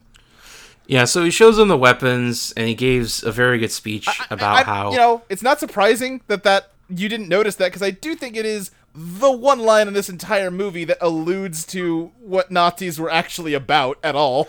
Right, no, the we're fighting the Nazis cuz the Nazis are the other team. Right. We're not going to like talk about why they're bad. No, no, they do not. And uh, this, this is again, this is a very 2011 movie. Uh-huh. Um, in 2011, I think it was a little more okay to do this because everyone knew Nazis were bad. Right. It feels in 2018 when I just read a news story before watching this movie about how there's more white supremacist candidates running for office this year than like ever before. Uh, it it feels a little like it's equivocating a bit. Like it's like, oh, don't worry, listen, we don't want to talk about Nazis. We just we just want the fun action times. But especially since like Captain America is the image of the Aryan ideal. Right. But that's not like a theme that's really explored. Yeah, that's true. Because like, I'm probably gonna get some of this wrong, but um, if I remember right, part of the idea behind the conception of Captain America is that Stan Lee and um, oh my god, I'm blanking on the art. Jack Kirby are Jewish, and they wanted to make something a, a character. It was that- actually Jack Kirby and Joe Simon. oh, Joe Simon. Stan Lee okay. was not involved. Okay, yeah, that they are Jewish, and they wanted to make a character that is like an Aryan ideal, but it's just comics about him beating the shit out of Hitler. Yeah, like those comics were published before the US got into World War II. Yeah, yeah. It, and that's part of like where every World War II movie feels very propagandistic now. People don't remember that like, hey, we took a long time to get into World War II. We turned away Jewish refugees seeking asylum Yes. from Nazi we Germany. sure did. Um, and uh, the Nazis took a lot of notes from um American white supremacists when they were getting started Yeah. they like there are documents of Nazis praising Americans for their great ideas on eugenics. Mm-hmm. That that part doesn't get uh, brought up too much No? because we you know we sided against them in the end, so that means we're the good guys, right? That's right. Meow. Meow, that's right. And yeah, that that element of Captain America is not reflected in this movie at all No. because this is not. This is going to very quickly stop being a movie about World War II and start being a GI Joe movie. Yes. Um, but the Red Skull brings them into his like workshop where he's been working with uh, the Tesseract and is talking about how he has all of these incredible weapons. Um, and they kind of tease him for you know, oh, it's more of this magic shit. And he goes, it's science, but I blah blah blah. D- Crystal, I hate to tell you, this movie does seem like that's that line seems a little bit like they're saying magic and science are the same thing. Yeah, but the thing is, Johann Schmidt is a dumb idiot who doesn't know what he's talking about. Okay, all right, that's fair. Um, he has harnessed the power of the gods. Yes. And then one of the Nazis looks at his map and says, Berlin is on this map. Right, because he's talking about how with these weapons he can crush all of his enemies. And like, wait, what, what do you mean your enemies? It's you're you're like a Nazi. You're a Nazi. It's it's the it's Germany's enemies. But no, yeah, he's targeting Berlin, and they get very alarmed. And then he um disintegrates them with his tesseract gun, or maybe teleports Yeah. them somewhere. I guess who knows? Yeah, no. And he says to Zola that Hydra can no longer uh, grow under the Fuhrer's shadow. Yes. Luke, would you like to know the canonical origin of Hydra in the MCU, as portrayed in Marvel's Agents of S.H.I.E.L.D.? Uh, I guess so. I feel like this movie did a good enough job setting that out that they were just a weapons research arm of the Nazi party that got crazy. But go on. Thousands of years ago, Okay, we're starting there, huh? Go on. a rogue Kree faction created the Inhumans on the prehistoric Earth. Sorry, Rogue what faction? Kree. Like, like the Native Americans? No, Okay. Kree as in the bl- blue alien. Okay, I got real worried for a second, Crystal. The ruling Kree hierarchy, deeming the creation of Inhumans a mistake, conceived the monolith as a means of wiping them out by transporting them across space to another planet. One day, an Inhuman was born so powerful that others banished him to the other planet. However, the Inhuman's followers, believing him to be destined to rule the world, formed a secret society with the sole purpose to bring their leader back to Earth. Over the centuries, the society grew and evolved, taking many different shapes, being called by many different names. Eventually, the society came in possession of the monolith and started sending men through the portal, hoping to save or at least serve their leader on the other side. But none of them ever came back. As its symbols changed, the society became known as Hydra, wi- with its final and best known symbol inspired by the Inhuman's true form. This is all very stupid. The origin of this movie is much better. And okay, Uh-huh. well, this is something else that you know it's going to come up more as we get deeper into the the middle of this movie. That everything you said kind of ties to. It is very hard. Again, I'm not a comics person, but I get a lot of comic stuff just through my friends that are. It is very hard to look at this movie without thinking of all the shitty stuff they've done with Hydra in the comics recently Oh, yeah? because like all the stuff where it's like they're trying to make it where the Hydra where Hydra isn't just the Nazis, they're just weird bad guys that happen to be affiliated with the Nazis at one point. It feels like because then it's you know they can get away with oh well Steve Rogers was a Hydra guy without saying Steve Captain America is a Nazi, you know, like it's just it feels we, we, we talked about it a little bit already, but it feels very cowardly to not just have them be super Nazis that have a very horrible world ideology that needs to be crushed, you know? When they just turn it into, well, the Red Skull is a crazy guy who wants to rule the world. Like I said, now it's just a G.I. Joe movie. It's not even a World War II movie. Oh, I agree, and so does Shield. Shield is very clear that despite their origins, they are all Nazis, every last one of them, and don't let anybody tell you different. Okay, I'm actually super glad the TV show has that line. Yeah. That's that was a very good move on their part to have that line in that show. Um, but yeah, like I don't know. We, we should talk about it more as it comes up in this movie. But right now, um, everyone is mad about what happened in the lab. Um, Howard Stark is studying the escape submarine that they've captured, and he's saying that this technology is like way beyond anything they have, and they realize that you know Hydra needs to be dealt with. Um, Tommy Lee Jones knows a little about Hydra. He says like they're basically a cult that worships Schmidt, and um, the scientific research whatever is changing into like a Hydra, an anti-Hydra task force, basically. Yeah. And um, unfortunately, Steve Rogers is not coming with them to fight Hydra on the front lines. They're sending him off to a laboratory so they can try and reverse engineer the super soldier serum. Because I guess Erskine didn't like keep notes. I mean, he probably like encoded them or whatever. I guess it, it seems like it wouldn't have been that hard to have a quick shot of the spy just like I don't know blowing up an office also on his way out. You know. I mean, maybe the notes were in that office he blew up. Like, yeah, I, I, that, that's what I'm saying. Like, I, I feel like you needed just a quick insert shot of like, you know, some books getting destroyed or something, just to Or maybe like, you know, even with the notes, it's just so complicated Sure. that only Tony Stark or Abraham Erskine could build it. Sure.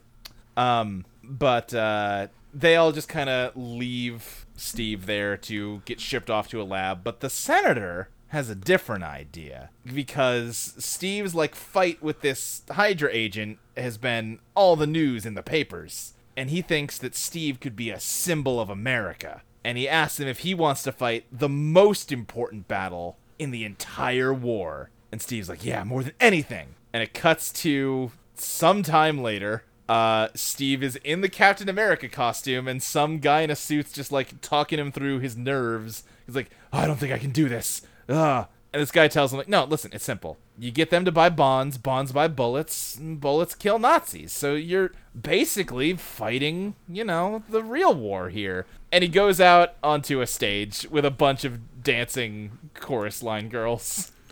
Luke, Yeah. I love this montage. This montage is amazing. like, here's the thing Steve's hood is intentionally like bad looking and loose fitting. yeah. The body, it looks perfect. Yes, that's true. right, we should say like the costume he's wearing now is like based on his original costume from the comic books. He's got like the original like sort of kite shield shield and uh taped to the back of it he's got all of his lines written down um because all these chorus girls are singing a song about Captain America and every time they finish a verse he jumps in with uh a line about like every bond you buy is another way to sock Hitler dead or something, you know. Every bond you buy is a bullet in the barrel of your best guy's gun. Yes. and yeah, we it just turns into this whole montage of him kissing babies and like making war movies. We're seeing like every time he does this stage show, he gets a little better at the lines until he's like pretty good at it. Yeah, he's like giving a speech to the kids, and the Hitler actor is sneaking up behind him. The kids are like, "Oh no, no, no, he's there!" Yeah. And then he punches out the Hitler actor. Right. And you're just getting it, it eventually when he punches the Hitler actor, it just turns into um, a constant stream of him punching him over and over again in different cities. We get a shot during this montage where someone on the street of New York is selling Captain America number 1, Yeah. which is great. Right. And Crystal, Uh-huh. this is the closest thing to teasing the She-Hulk the Marvel Cinematic Universe has done so far oh yeah. because She-Hulk is, you know, traditionally a very like she was almost like a proto Deadpool where she would like, you know, yell at the reader and shit, you know? Right. Um but the way they've interpreted that in the modern context is that Marvel Comics exists in the world of Marvel and but instead of just making comic books, their comic books are considered legally admissible evidence in the co- in a court of law. Right. They're the like official record of what happens in every superhero's adventure. And She-Hulk cites them often during court cases. So by having an actual Marvel comic book in the MCU, that implies Marvel Comics exists in the MCU, which implies that She-Hulk may exist in the MCU. Okay. Okay. You See where I'm going with this? I'm seeing where you're going with this. Anyway. uh, the montage ends with him um, doing a USO show for troops, and they are not having it in the slightest. They do not Yeah, give a shit. they just wanna dumb see the girls. Yeah, they just want to see the girls. Um, And they throw some tomatoes at Steve, and he just walks off the stage because he's embarrassed. Right. And this is the next plot point to me in a in a different better movie where this is like the next part of his arc is like having an inferiority complex cuz oh, I'm I'm a superhero now, but I'm still not respected by, you know, American men, which is what I actually want in life, you know? Right. Um, but that's also kind of the last point in that like emotional thread. It doesn't really go anywhere from here. Steve draws a picture of himself as a dancing monkey. Yes. Which alludes to his his canonical going to art school to become a cartoonist. Oh, I didn't know that was part of his uh, his story. That's nice. yeah. Um, but Peggy Carter's here, as it turns out, and they have like a quick little like, oh hey, uh, how's it going? And uh, Carter is pretty like not thrilled about how Steve is using his gifts and uh, Right. you know they they have this conversation about how Erskine wanted so much more for him than this, and he's like, yeah, well, okay, it was this or go be a lab rat. So what do you want from me? And uh, Well, I mean, she basically eggs him on to go commit a treason. Basically, yeah.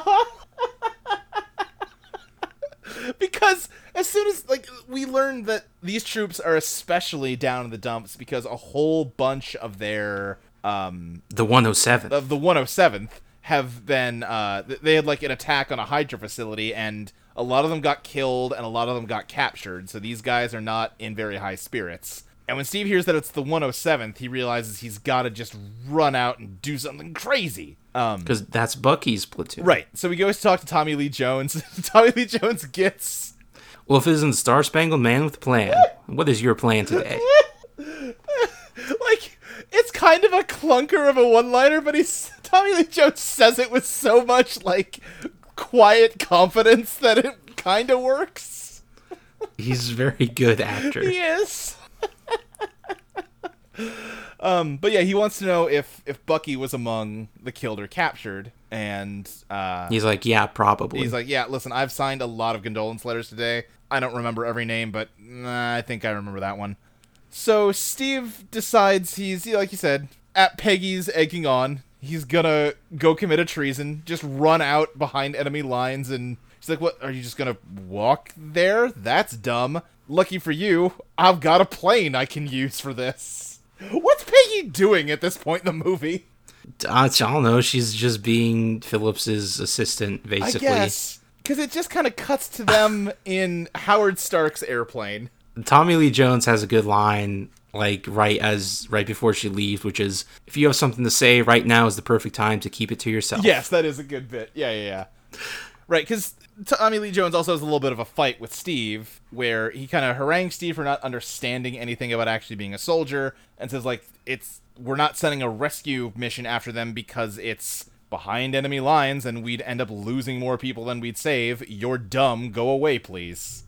Yes. Uh, but yeah, they end up on Howard Stark's plane. Um, well, first we need to talk about Steve putting on the best costume he has ever worn in these movies, it's a pretty good costume, yeah. which is the body of his USO suit with a brown leather jacket over it and an iron helmet Yes. and his kite shield. Yeah, yeah, yeah. It looks really It's good. It's a good look for sure.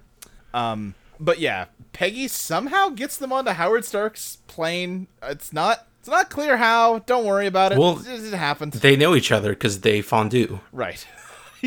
There's a weird subplot in this movie where Steve thinks fondue means sex.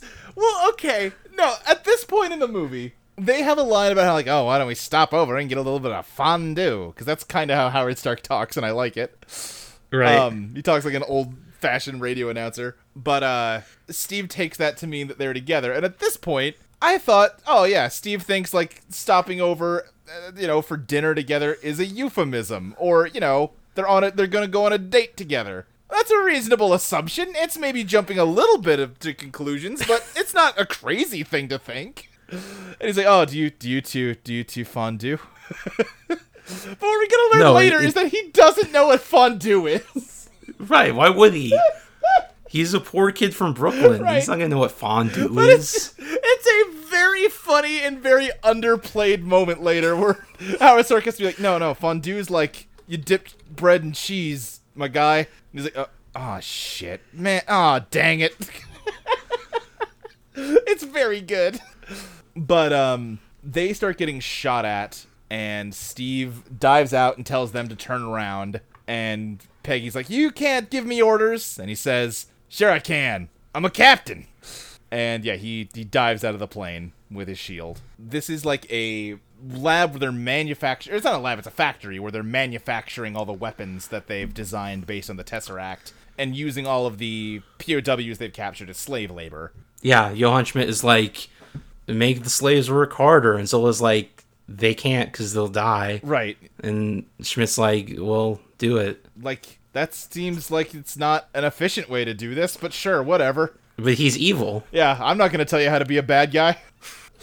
um Yeah, so the Howling Commandos are all being imprisoned, but Steve sneaks into the camp and he does some Metal Gear stuff. Yeah, it's it's it's and eventually rescues them. Yeah, I like all this. Yeah, he breaks them all out. Uh, there's a good bit where he like dives into a truck uh, and beats up some Hydra guys. Like it's it, it's good action. I like this part of the movie. Yeah. Uh, the movie still has me on board at this point. I think for the most part. There's a, a weird line that Dum Dum Dugan says to Jim Morita. Oh, Because yes. Jim Morita is, is an Asian man. Right. So there, Steve is breaking everyone out, and he sees that he's rescuing um, Jim, and he's like, "Oh, what? We're we're saving everybody?" And uh, he has to show him his dog tag. He's like, "Man, I'm fucking from. Oh, god damn it." I'm from Fresno, Ace. Yeah.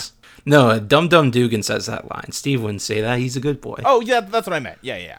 Um, yeah. It's uh, yeah. It's you know what? Like, especially since that's like one of Jim Morita's two lines in this movie. Well, that's true. He, fun fact, Uh-huh. the principal in Spider-Man: Homecoming played by the same actor, Oh, huh. Okay. and he has a photo of Jim Morita on his shelf along with some World War II memorabilia. Oh, really? So this is like the the grandfather of the, the principal from Spider-Man. Yeah. That's all right. Um, you know, again, that's a line that's like, I don't know. On one hand, I don't know if it needed to be in this movie. On the other hand, it's World War II, and we were very racist to Japanese people back then. So, like, I, it's a believable line, but I don't know. You know, yeah, I guess so. yeah. Like, it's. I can believe that someone would say that in this situation at this time and place. I don't know if the line needed to be in this movie. Um, but uh, they all start breaking out and doing a bunch of Hogan's Heroes antics to these Hydra guys. Yeah, none, none, none of the Howling Commandos are particularly well developed characters. No, no, no, no, no. Uh, it was something where it was like There's like, a guy who who knows a little German because he took three semesters of it at college, Right. but he switched to French because the girls are much cuter. right, and then the other guy yells at him for giving backstory. It's like, we're tertiary characters in this story. Stop it.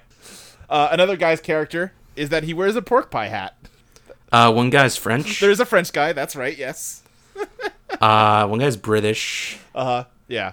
I think that's all. It was something Dum Dum like- Dugan has a hat. yeah uh, watching this movie at first i was like oh these are just you know the random pows they're focusing in on then as it went i'm like oh okay these are clearly comic book characters that they're not really interested in but they feel the need to pay some you know service to Right. uh, but uh, yeah they blow up this hydra facility they get everybody out but bucky's not with the other prisoners he's in an isolation cell it's like they're using doing some kind of experiments to him or something. yeah I wonder if this will come up later. yeah um it won't uh Uh, it will in the in the next No, I film. know. what are you talking about? Bucky dies in this one. No, No, he falls on that train. No one can survive a fall from that height. they he does. I don't. That's that's crazy. um, Steve does see Zola running away, but decides like I don't know. That's a weird little man in a oversized coat. I don't care that much. and he gets a quick look at a map of various Hydra bases. Yes. Um, and uh, he finds the cell where Bucky's being held, and he kind of unstraps him from the table he's he's strapped down to. Bucky's muttering shit to himself. Um, A- about this point, the Johann Schmidt had set the base to self-destruct, and right now everything's going off. yeah, yeah. And uh, Steve kind of snaps Bucky out of it, and Bucky's like, "You're, oh dang, you were my best friend, but now you're real hot. I wasn't ready for this." No, I w- I'm not ready to have these feelings right now. There is immediate romantic tension between them. Yes. so Steve and the Red Skull meet on like a bridge in the middle of the base. Yeah, and uh, they have a little bit of a fight. Steve blocks a punch the Red Skull throws, but it leaves a like fist-shaped dent in the shield, which is pretty cool. And again, like you know, we're an hour later, and they're reminding you again, the Red Skull is a superpower guy. Yeah. It has been He- about an hour since the last time he demonstrated that. He gives a line which basically explains his motivation, which is You are a deluded captain. You pretend to be a simple soldier, but in reality, you are just afraid to admit that we have left humanity behind. Yeah, Unlike you, I embrace it proudly, without fear. yeah, kind of the the vibe I got from him is that he is still like a Nazi and a racial supremacist, but he thinks that the super serum people are like the actual superior race, right? Right. Like he thinks him and Steve are the ones, and not you know white people. Uh, I mean, Yeah. you know, probably also. oh sure. Listen, yeah. I mean, yes. I'm not. I'm not And- saying that. Yeah. No. And when Steve punches him, it kind of knocks his mask askew. Right. Yeah. So then he just rips his off and reveals his true face. right. That of the Red Skull. I, I. Mm, I don't like his nose hole. I don't like looking at it. I think I think it looks No, good. no. I mean, it's a well done. It's it's good makeup. Like it looks good. It's a well realized thing. I just find it unpleasant to look at. you think his nose hole gets itchy? Oh God, I don't want to think about that. You think you think he sometimes gets like water stuck in his nose hole when he's drinking? Oh, Man, he definitely does. Or like when he's taking a shower. Oh man, You think if you licked his nose hole, it'd feel good? no, I don't. Mm, I don't like anything about this, Crystal. Um. So yeah, the Red Skull escapes using a ship, a rocket ship, Yeah. and Arnim Zola takes the car. There's a line like it's clearly like a very small little rocket pod. He's like, but where will I sit? and yeah, he just tosses him. Not a scratch, Doctor. Not a scratch. right, just gives him the key. As he gives him the keys to his car. His like goofy, gigantic car. yes. Every time they show this car, I crack up at how comically big it is. it's a really big car. It is like a limousine that looks like a muscle car. Yes. so yeah, Bucky like like jumps over the bridge, but then part of it falls off, and Steve's like, Steve can't make it. Right. So Steve is like, Bucky, just go on without me. And Bucky says, No, not without you. And uh, yeah, so Steve just bends the bars of the guardrail so he can back up and get a running jump and just l- he like leaps and the explosion like engulfs him and we cut away and it's like, "Oh, what happened? Did we kill Captain America off halfway through this movie? Who knows?" But it just cuts to him leading all the soldiers back to the base. Well, no, there's just some stuff before. There's a conversation between Peggy and Colonel Phillips. Right, where yeah, they're having to write in about how Captain America died in action behind enemy lines and uh And yeah. he can't blame Stark because he's rich and he's the number one weapons contractor. Yeah. So he can give all the responsibility to Peggy. Right. What makes you think I give a damn about your opinions? Yeah. I took a chance with you, Agent Carter. Now America's golden boy and a lot of other good men are dead because you had a crush. It wasn't that. I had faith. Uh, but yeah, and then as as they're sort of arguing about this, they see all the soldiers running somewhere, and it's because Captain America is leading back all of the troops that he saved. Yeah, Yeah. it's a good moment. Oh yeah, for sure. Um, they're like riding on a Hydra tank. It's pretty good. Um, The music is well, it's it's the high point of the film, one might say. yeah, I, I think that's a fair fair thing to say. Um, And Steve immediately turns himself in for disciplinary action. yes. But Colonel Phillips is like, yeah, no, come on. Right. Ah, that that won't be necessary. Um. So they cut to. Uh, oh, right. They have this weird cut that, like, I don't. I don't even know why this scene's in the movie other than to give Stan Well, it's for Lee a- Stan Lee Yeah, know, to be there. Right? Yeah. It cuts to like uh, Senator Brandt presenting a medal to his close personal friend, Captain America. Yeah. But Captain America is not there, and the guy walks out to inform him that he's not there. And General Stan Lee says, like, "Oh, I thought he'd be taller." Yeah. Like this scene has nothing. It's not set up. It's not paid off. It's just here for the Stan Lee cameo. Y- you know, whatever. I guess it just feels weird. Uh, like it could just cut to the next scene and it would it would feel more like natural. Right. But yeah, because now they're back underneath the streets of New York because Yeah, well, they're in London. are they in. London? Okay. Oh right, you see all the zeppelins in the sky, uh, which are not common around. I don't think England had zeppelins at that point, but maybe that's a mistake on my part.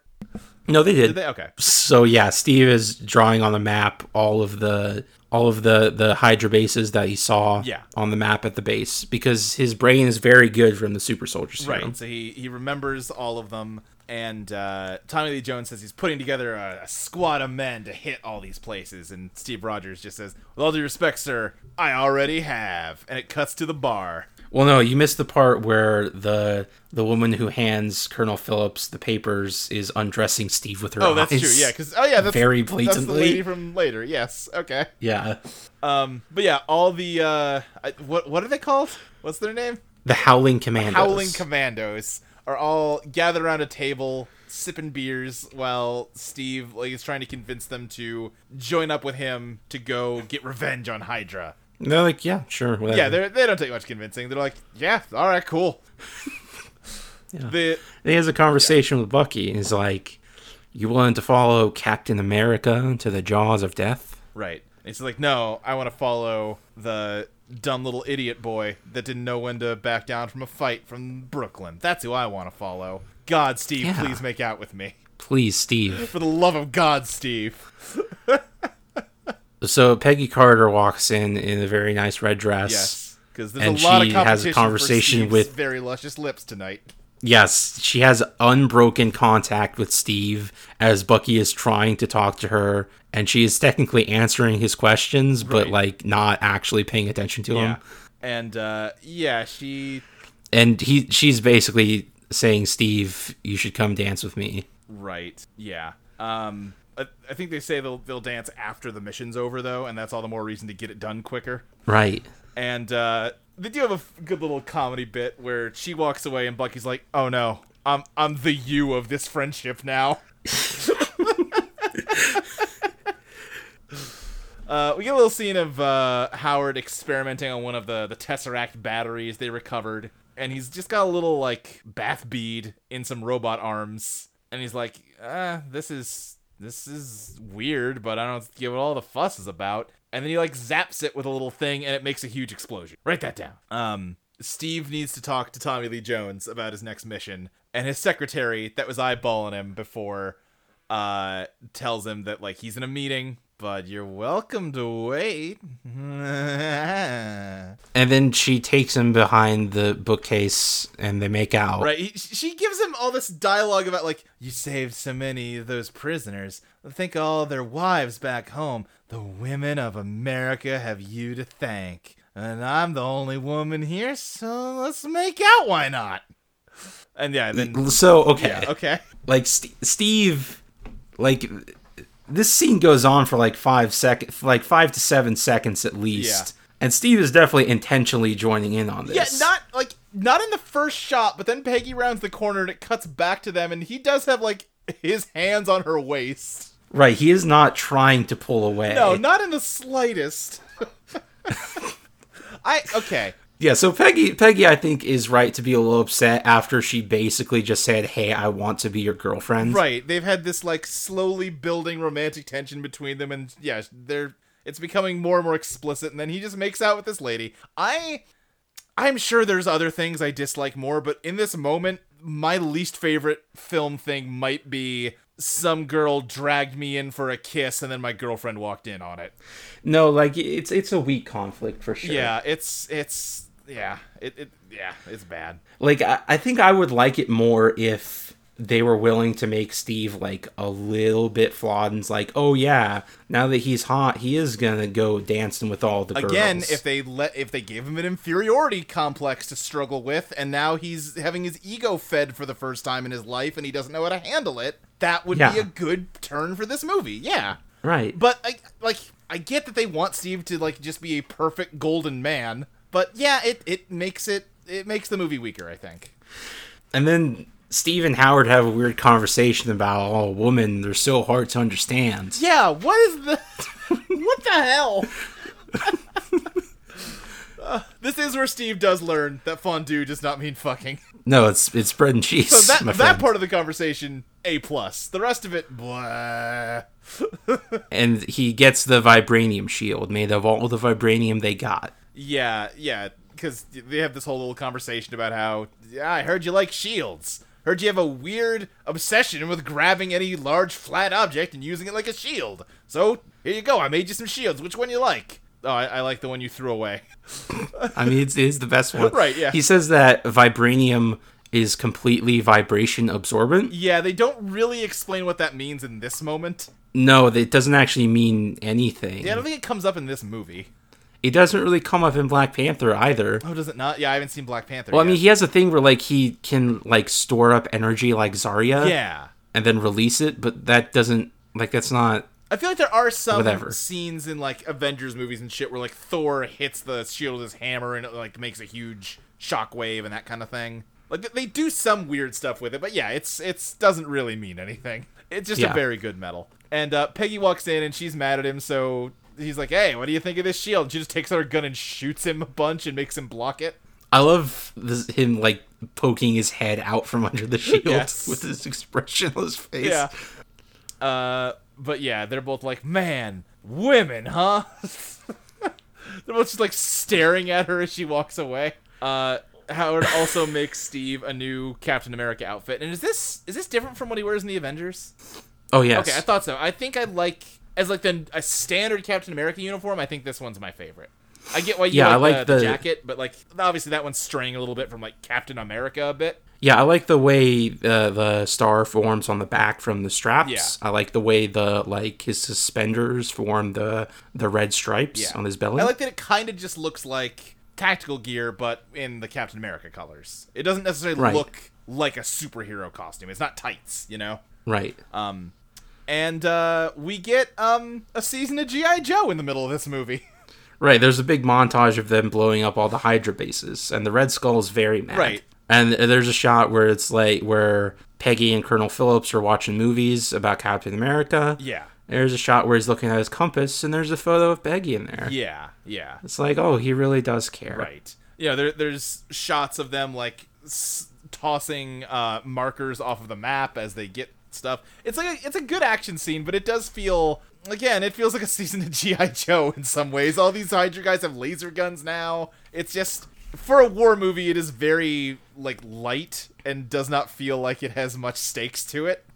Right. No, uh, like this was directed by Joe Johnston, Okay. who also directed The Rocketeer, Okay, which is, I think, a very comparable film in terms of tone. sure. Yeah, I mean, it's supposed to be like, like you said, the fun World War II. Right. Yeah. Yeah. Yeah. Like. Yeah. I, I don't know. It's um. It, it, it's a little goofier and cartoonier than I wish it was. I don't need you know bloody battlefields and people you know getting murdered and shit. But I don't know. Something about this just feels a little too. I think something like this is. I think this is close to the right tone you should have for this movie. Yeah. But I agree, it could have probably been like if it just acknowledged the realities of World War II just a smidgen more. Right. Like like like Thor Ragnarok is a very silly movie. Right.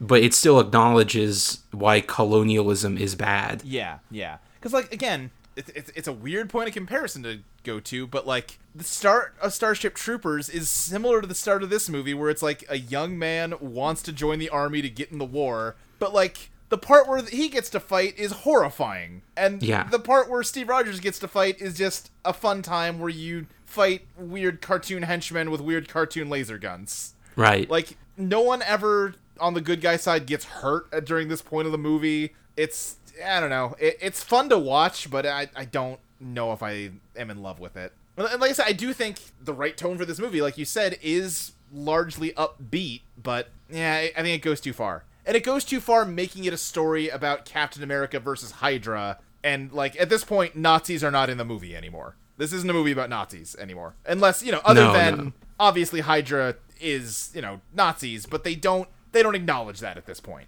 yeah, no, th- this is the superhero team versus the supervillain team. It's G.I. Joe Cobra. Yeah, it 100% is. Um, yeah, My favorite part of the montage is when Steve jumps off of a million high foot tank yes. as it blows Yeah. up. Uh, but the montage ends with the Red Skull being very mad that Doctor. He says, You are failing. Yeah. Uh, because Right at the camera. right, yes.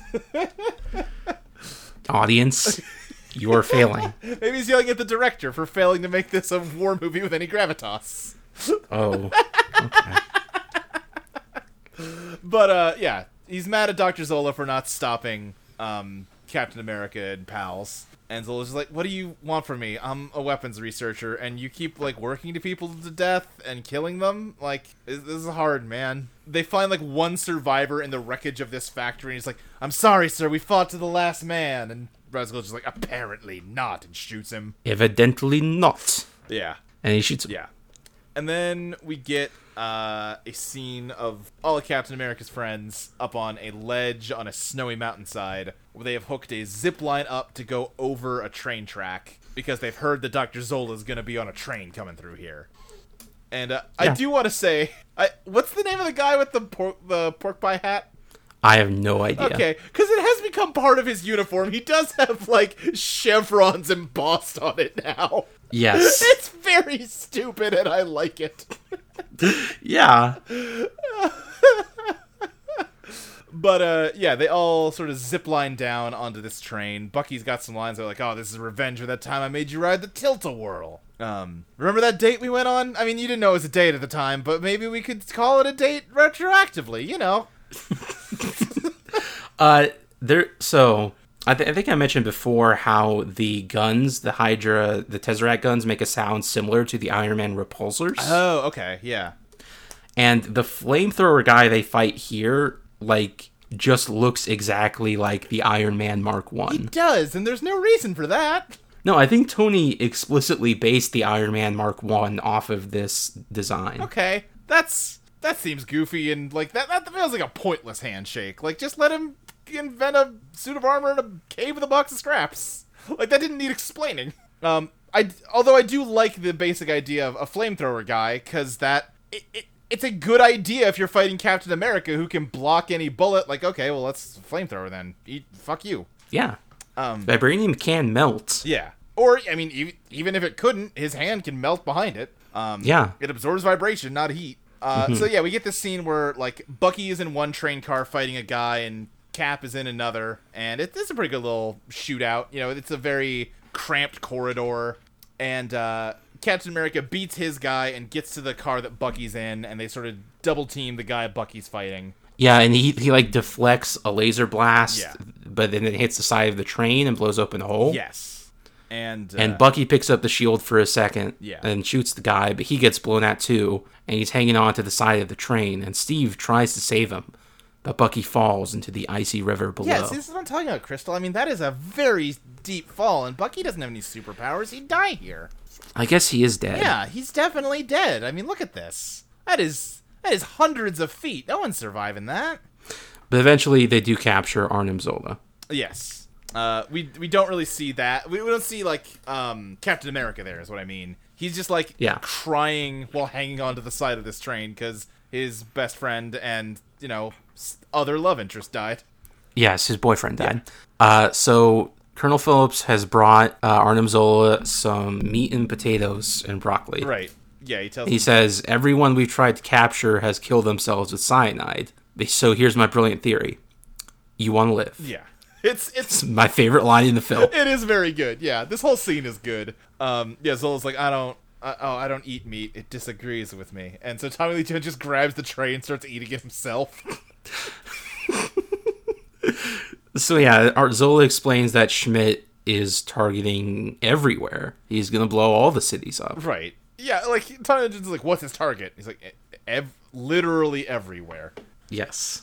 And uh, yeah, it's it's really horrifying that one of the combatants in this war has gotten a hold of a weapon capable of completely destroying cities. Um, anyway, uh, they need to go to Hydra's like headquarters and stop him before he can launch his plan. Uh, Before that, Peggy walks. Well, the Red Skull gives a big speech about how this is the day we're gonna bomb all the cities and Hydra will rule the world. yes. And then Peggy walks in on Steve drinking, and he explains that since his liver is so good from the super soldier serum, he can't get drunk. Yes. Uh, yeah, he's just very sad that Bucky is dead. And, you know, he should be. But Peggy Carter explains, you know, Steve, it, it wasn't your fault. Yeah. Which it yeah, it definitely wasn't. And um he's like, "Oh, did you read the reports? Then you know that's not true." Like, wh- well, no, it was 100 like you were f- you were in combat? That happens sometimes. Yeah, allow Bucky the dignity of his choice. Yeah.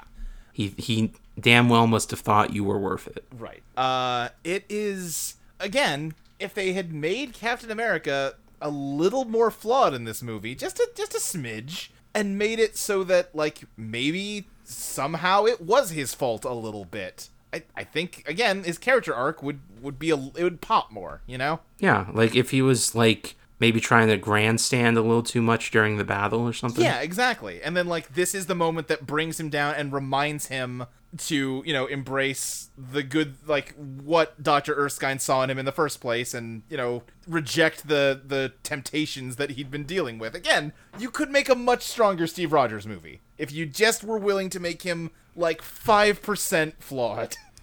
Yeah.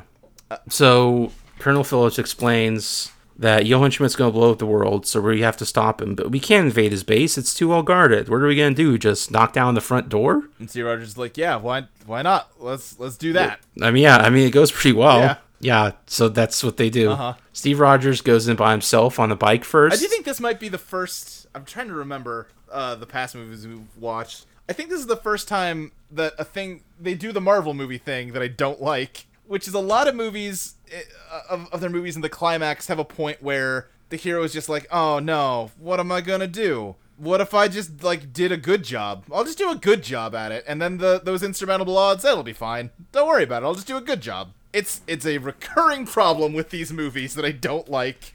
Hmm. Well, I have an argument against that problem being a problem in Spider-Man. Uh, we'll yeah, we'll get to Spider-Man: Homecoming uh eventually because I definitely think that is a big perpetrator of what I'm describing. But I mean, that is pretty much what happens in this movie. Yes. Yes, and like He just does a good job. right, and it's you know again they haven't done it before, and it's it's okay here, but yeah, But also, like, they've never actually failed an objective before. Like, Bucky died, Right. but they did capture Zola. yeah, yeah. And they took down all those other Hydra bases easily enough. They have no reason to believe this one should really be any different. Right. Other than it's the big one. Yeah. So we get some cool action with Captain America. There's definitely no shortage of that in this movie. He's he's riding a motorcycle. He's got a cool bit where he drives past a Hydra guy and yanks the pin out of a grenade on his like saddlebag. Yeah. It's a good bit. Um, he gets up to the front door and just starts fighting all the guards there, but eventually he gets surrounded by flamethrower guys. Yeah. Iron Man Mark 1. Yes.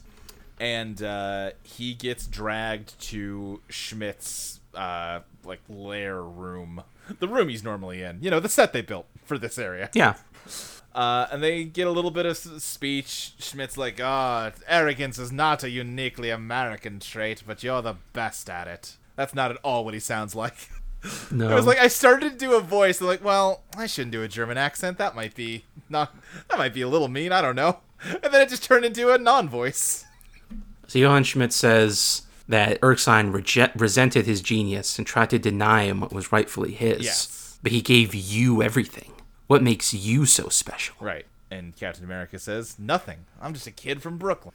And after Schmidt punches him, he says, I can do this all day. Yeah, which call call him back. But uh Schmidt says like, "Oh, I'm sure you can, but I've got a tight schedule to keep." Schedule. Schedule, yes, excuse me. And we get a shot of a grappling hook hitting the window outside and Captain America goes, "Me too." And all his boys show up to the party. The boys are back in town. Yeah.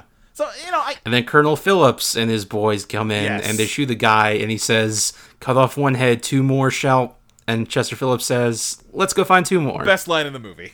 yes. it is it is like I didn't see this movie in theaters. That strikes me as a big applause line. Yes. Uh, but yeah, like the like some American soldiers are dying, but like they seem to be winning this battle fairly easily. Yeah, like they have not. At no point have they really made it. They pay some lip service to the idea that Hydra has all this super advanced weaponry and they're like crazy dangerous and they need to be dealt with. But like they're they're kind of just stormtroopers that can't hit anything ever and just die very fast. Right. Like like there's occasionally some extras in the background that get killed, but that's it really. Yeah. Um, yeah, it's again. Th- I think that's a big part of what makes this feel so like too like light and puffy. I don't know. Right. Um, but as they're blowing everything up, Schmidt is trying to get away, and he gets in his plane. So Captain America and Phillips and Carter all get into his dumbass giant car. yes.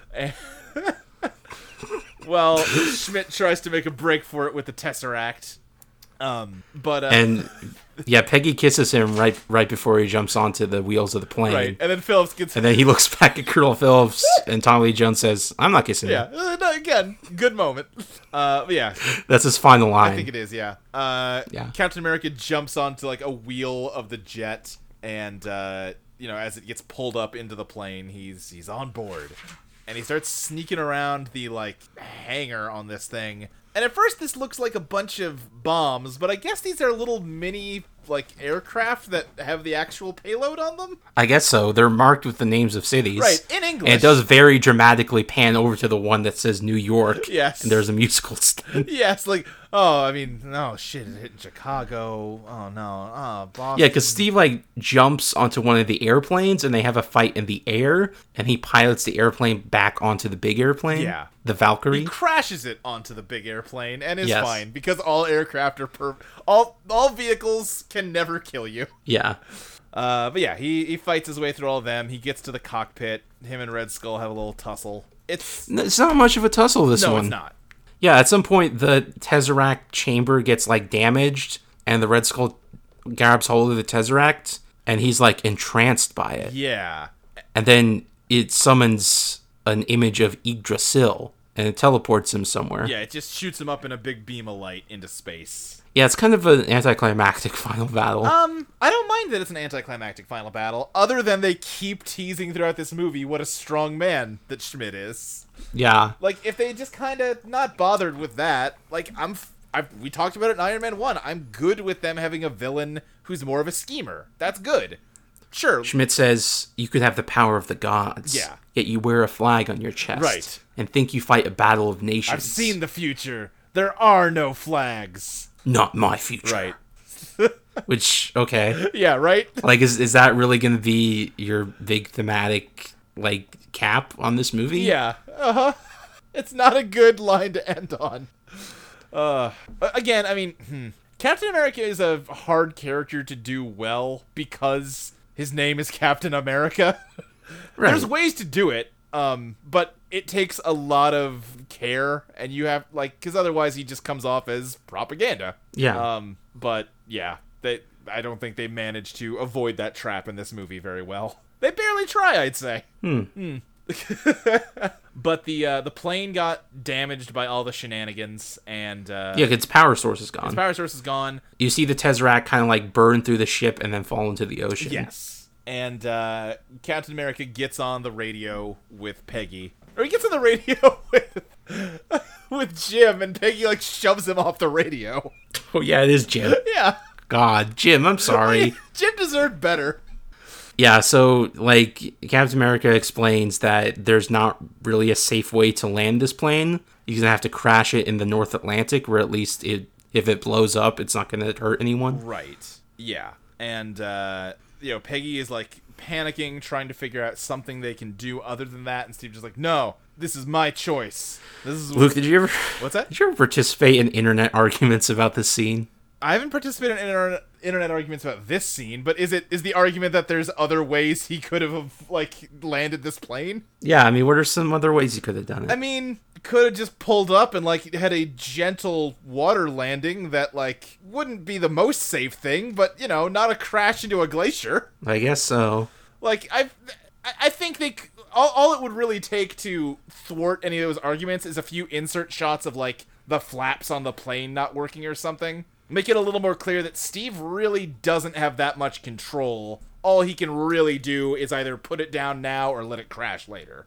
But also, like, Steve's not a pilot and Peggy isn't either, so maybe neither of them could like think of that. That's true. Yeah, it's um, it, I, I think I don't think it's a problem with the movie. I th- but I do think they could have done a little bit to make it clear that like there are no options here. Yeah. It- you you could have solved that kind of problem with about you know ten seconds of footage. You know. But anyway, S- Steve and Peggy set up a date next Saturday at the Stork Club, 8 o'clock on the dot, and they're going to dance for the first time. Yes. But then Steve is cut off because he died in the Atlantic. Yeah. Uh huh. Um. Yeah. There. That you see a glacier that he's like crashing down into, and uh, that's that's how his story ends, or is it? Because No, it's oh, not. okay.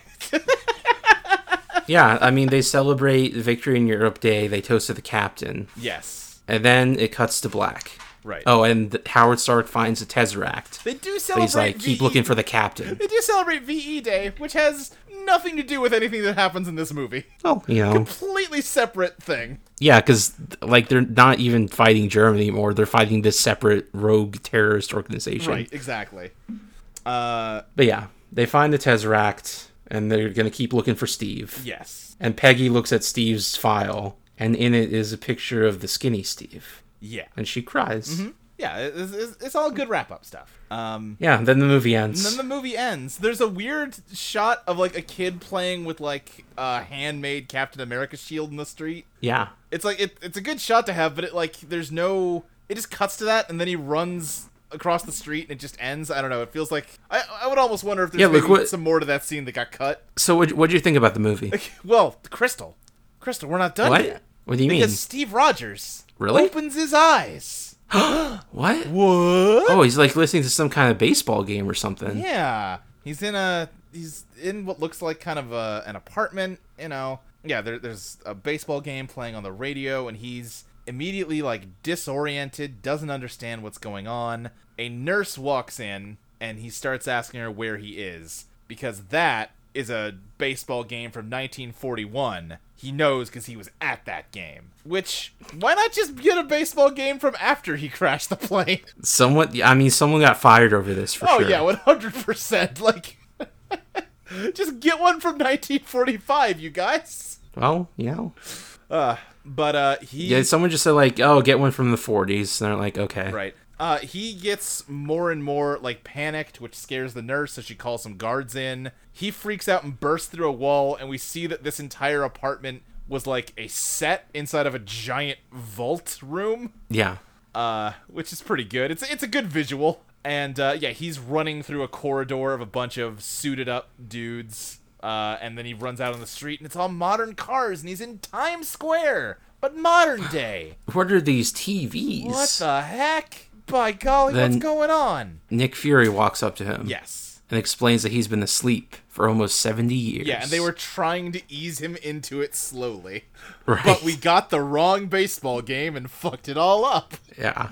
Uh, And Steve takes it pretty well, honestly. In the grand scheme of things, he takes it pretty well. He's a little panicked, but he's just like, I'm okay. It's just, I had a date. I had a date. Okay. I don't like the ending scene of this movie. You don't want. Why not? Okay. I like the stuff where he's panicked and running out of the set and all that. It's because this movie had a very obvious ending that they didn't do. Oh, yeah? The last scene of this movie should have been like he gets confronted by Nick Fury, and we just cut away. We get what happened. He's in present day. We don't need it said. And it just cuts to Steve Rogers showing up at a nursing home and asking a very old Peggy Carter if he's if she's still willing to dance with him. And then credits as they have their first dance finally. Oh, that would have been good. I do like the I have a date line, but that would have been better. Yeah. Like that's obviously the way to end this movie. Yeah. Ah, it, it annoys me very much it doesn't happen. Anyway, that's the end of the movie. We get a post credit scene that uh It's well, it's not even really a post credit scene. It's just a trailer for the Avengers. You're right. Yes. It's yes. The, it's like, did they have to pay like Robert Downey Jr. to show up in this movie? Oh, that's a good question. I I don't know enough about how like Hollywood contracts work to know. Yeah, like technically, Iron Man and Thor and Black Widow and Loki and the Hulk are in this movie. Technically, Technically, yeah. I don't know if that counts or I don't know. Um like I love that they just left this in on the DVD right? too. Yeah, yeah, yeah. Like, it's like how um The Matrix Reloaded has a trailer for The Matrix Revolutions at the end of it. right. Or uh, Back to the Future 2 does that too, because they had shot both Yeah. those movies together. So yeah, the, and it's not even just footage. It's like we get title cards like this summer, some assembly may be required. right. Yeah, so we get just random shots of uh, Avengers. We do get a scene before that leading into it. That's just Steve Rogers punching a punching bag. That's all.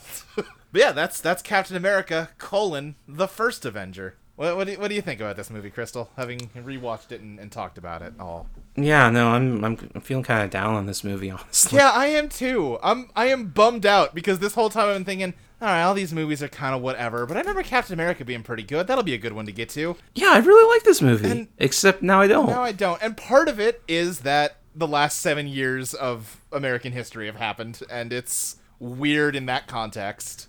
It was definitely easier to like this movie when I was 18. It, yeah, I, I'm older, and the world is different than it was in 2011. Um, Yeah.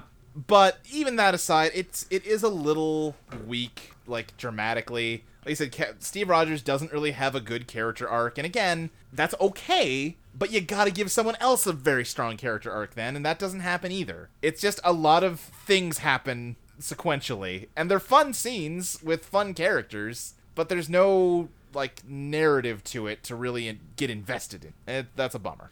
How would you rate it on a scale of A to F? Huh.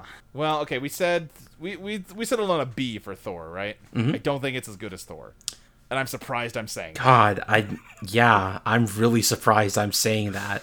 but I think this movie is worse than Thor. Yeah. And then we gave Iron Man 1 a B minus, right? Yes.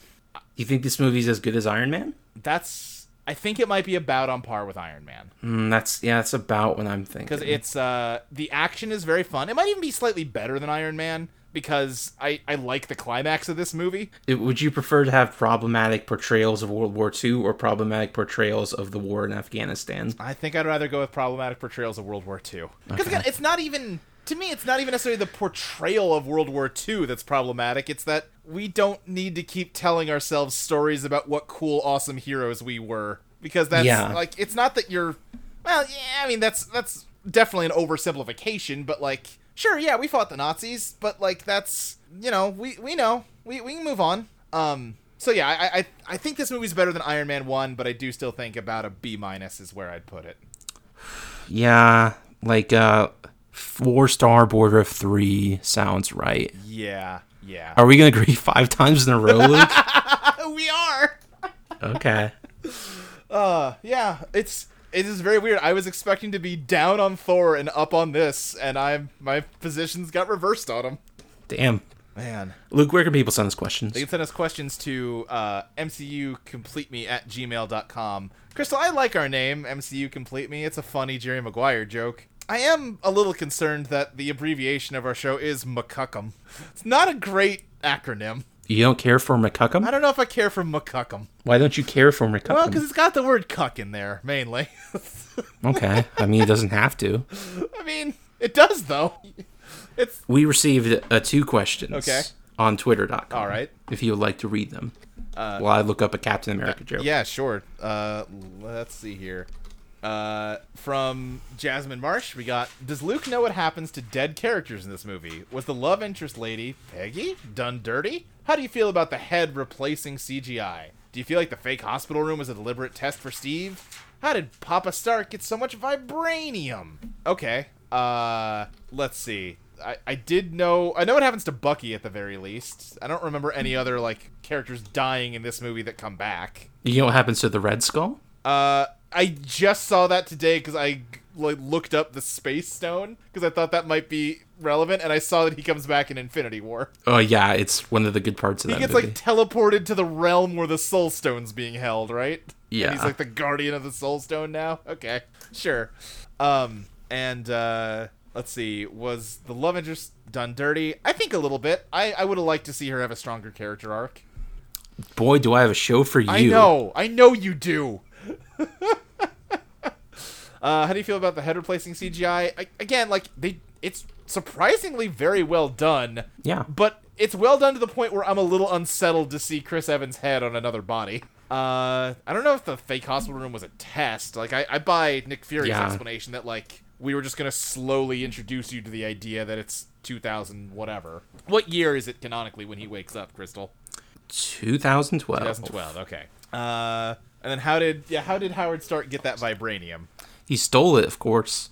Now did he steal it or did America steal it? Ah, well, you know. Okay. What's the difference? Because like I, I don't know because I haven't seen Black Panther. Does that come up in Black Panther?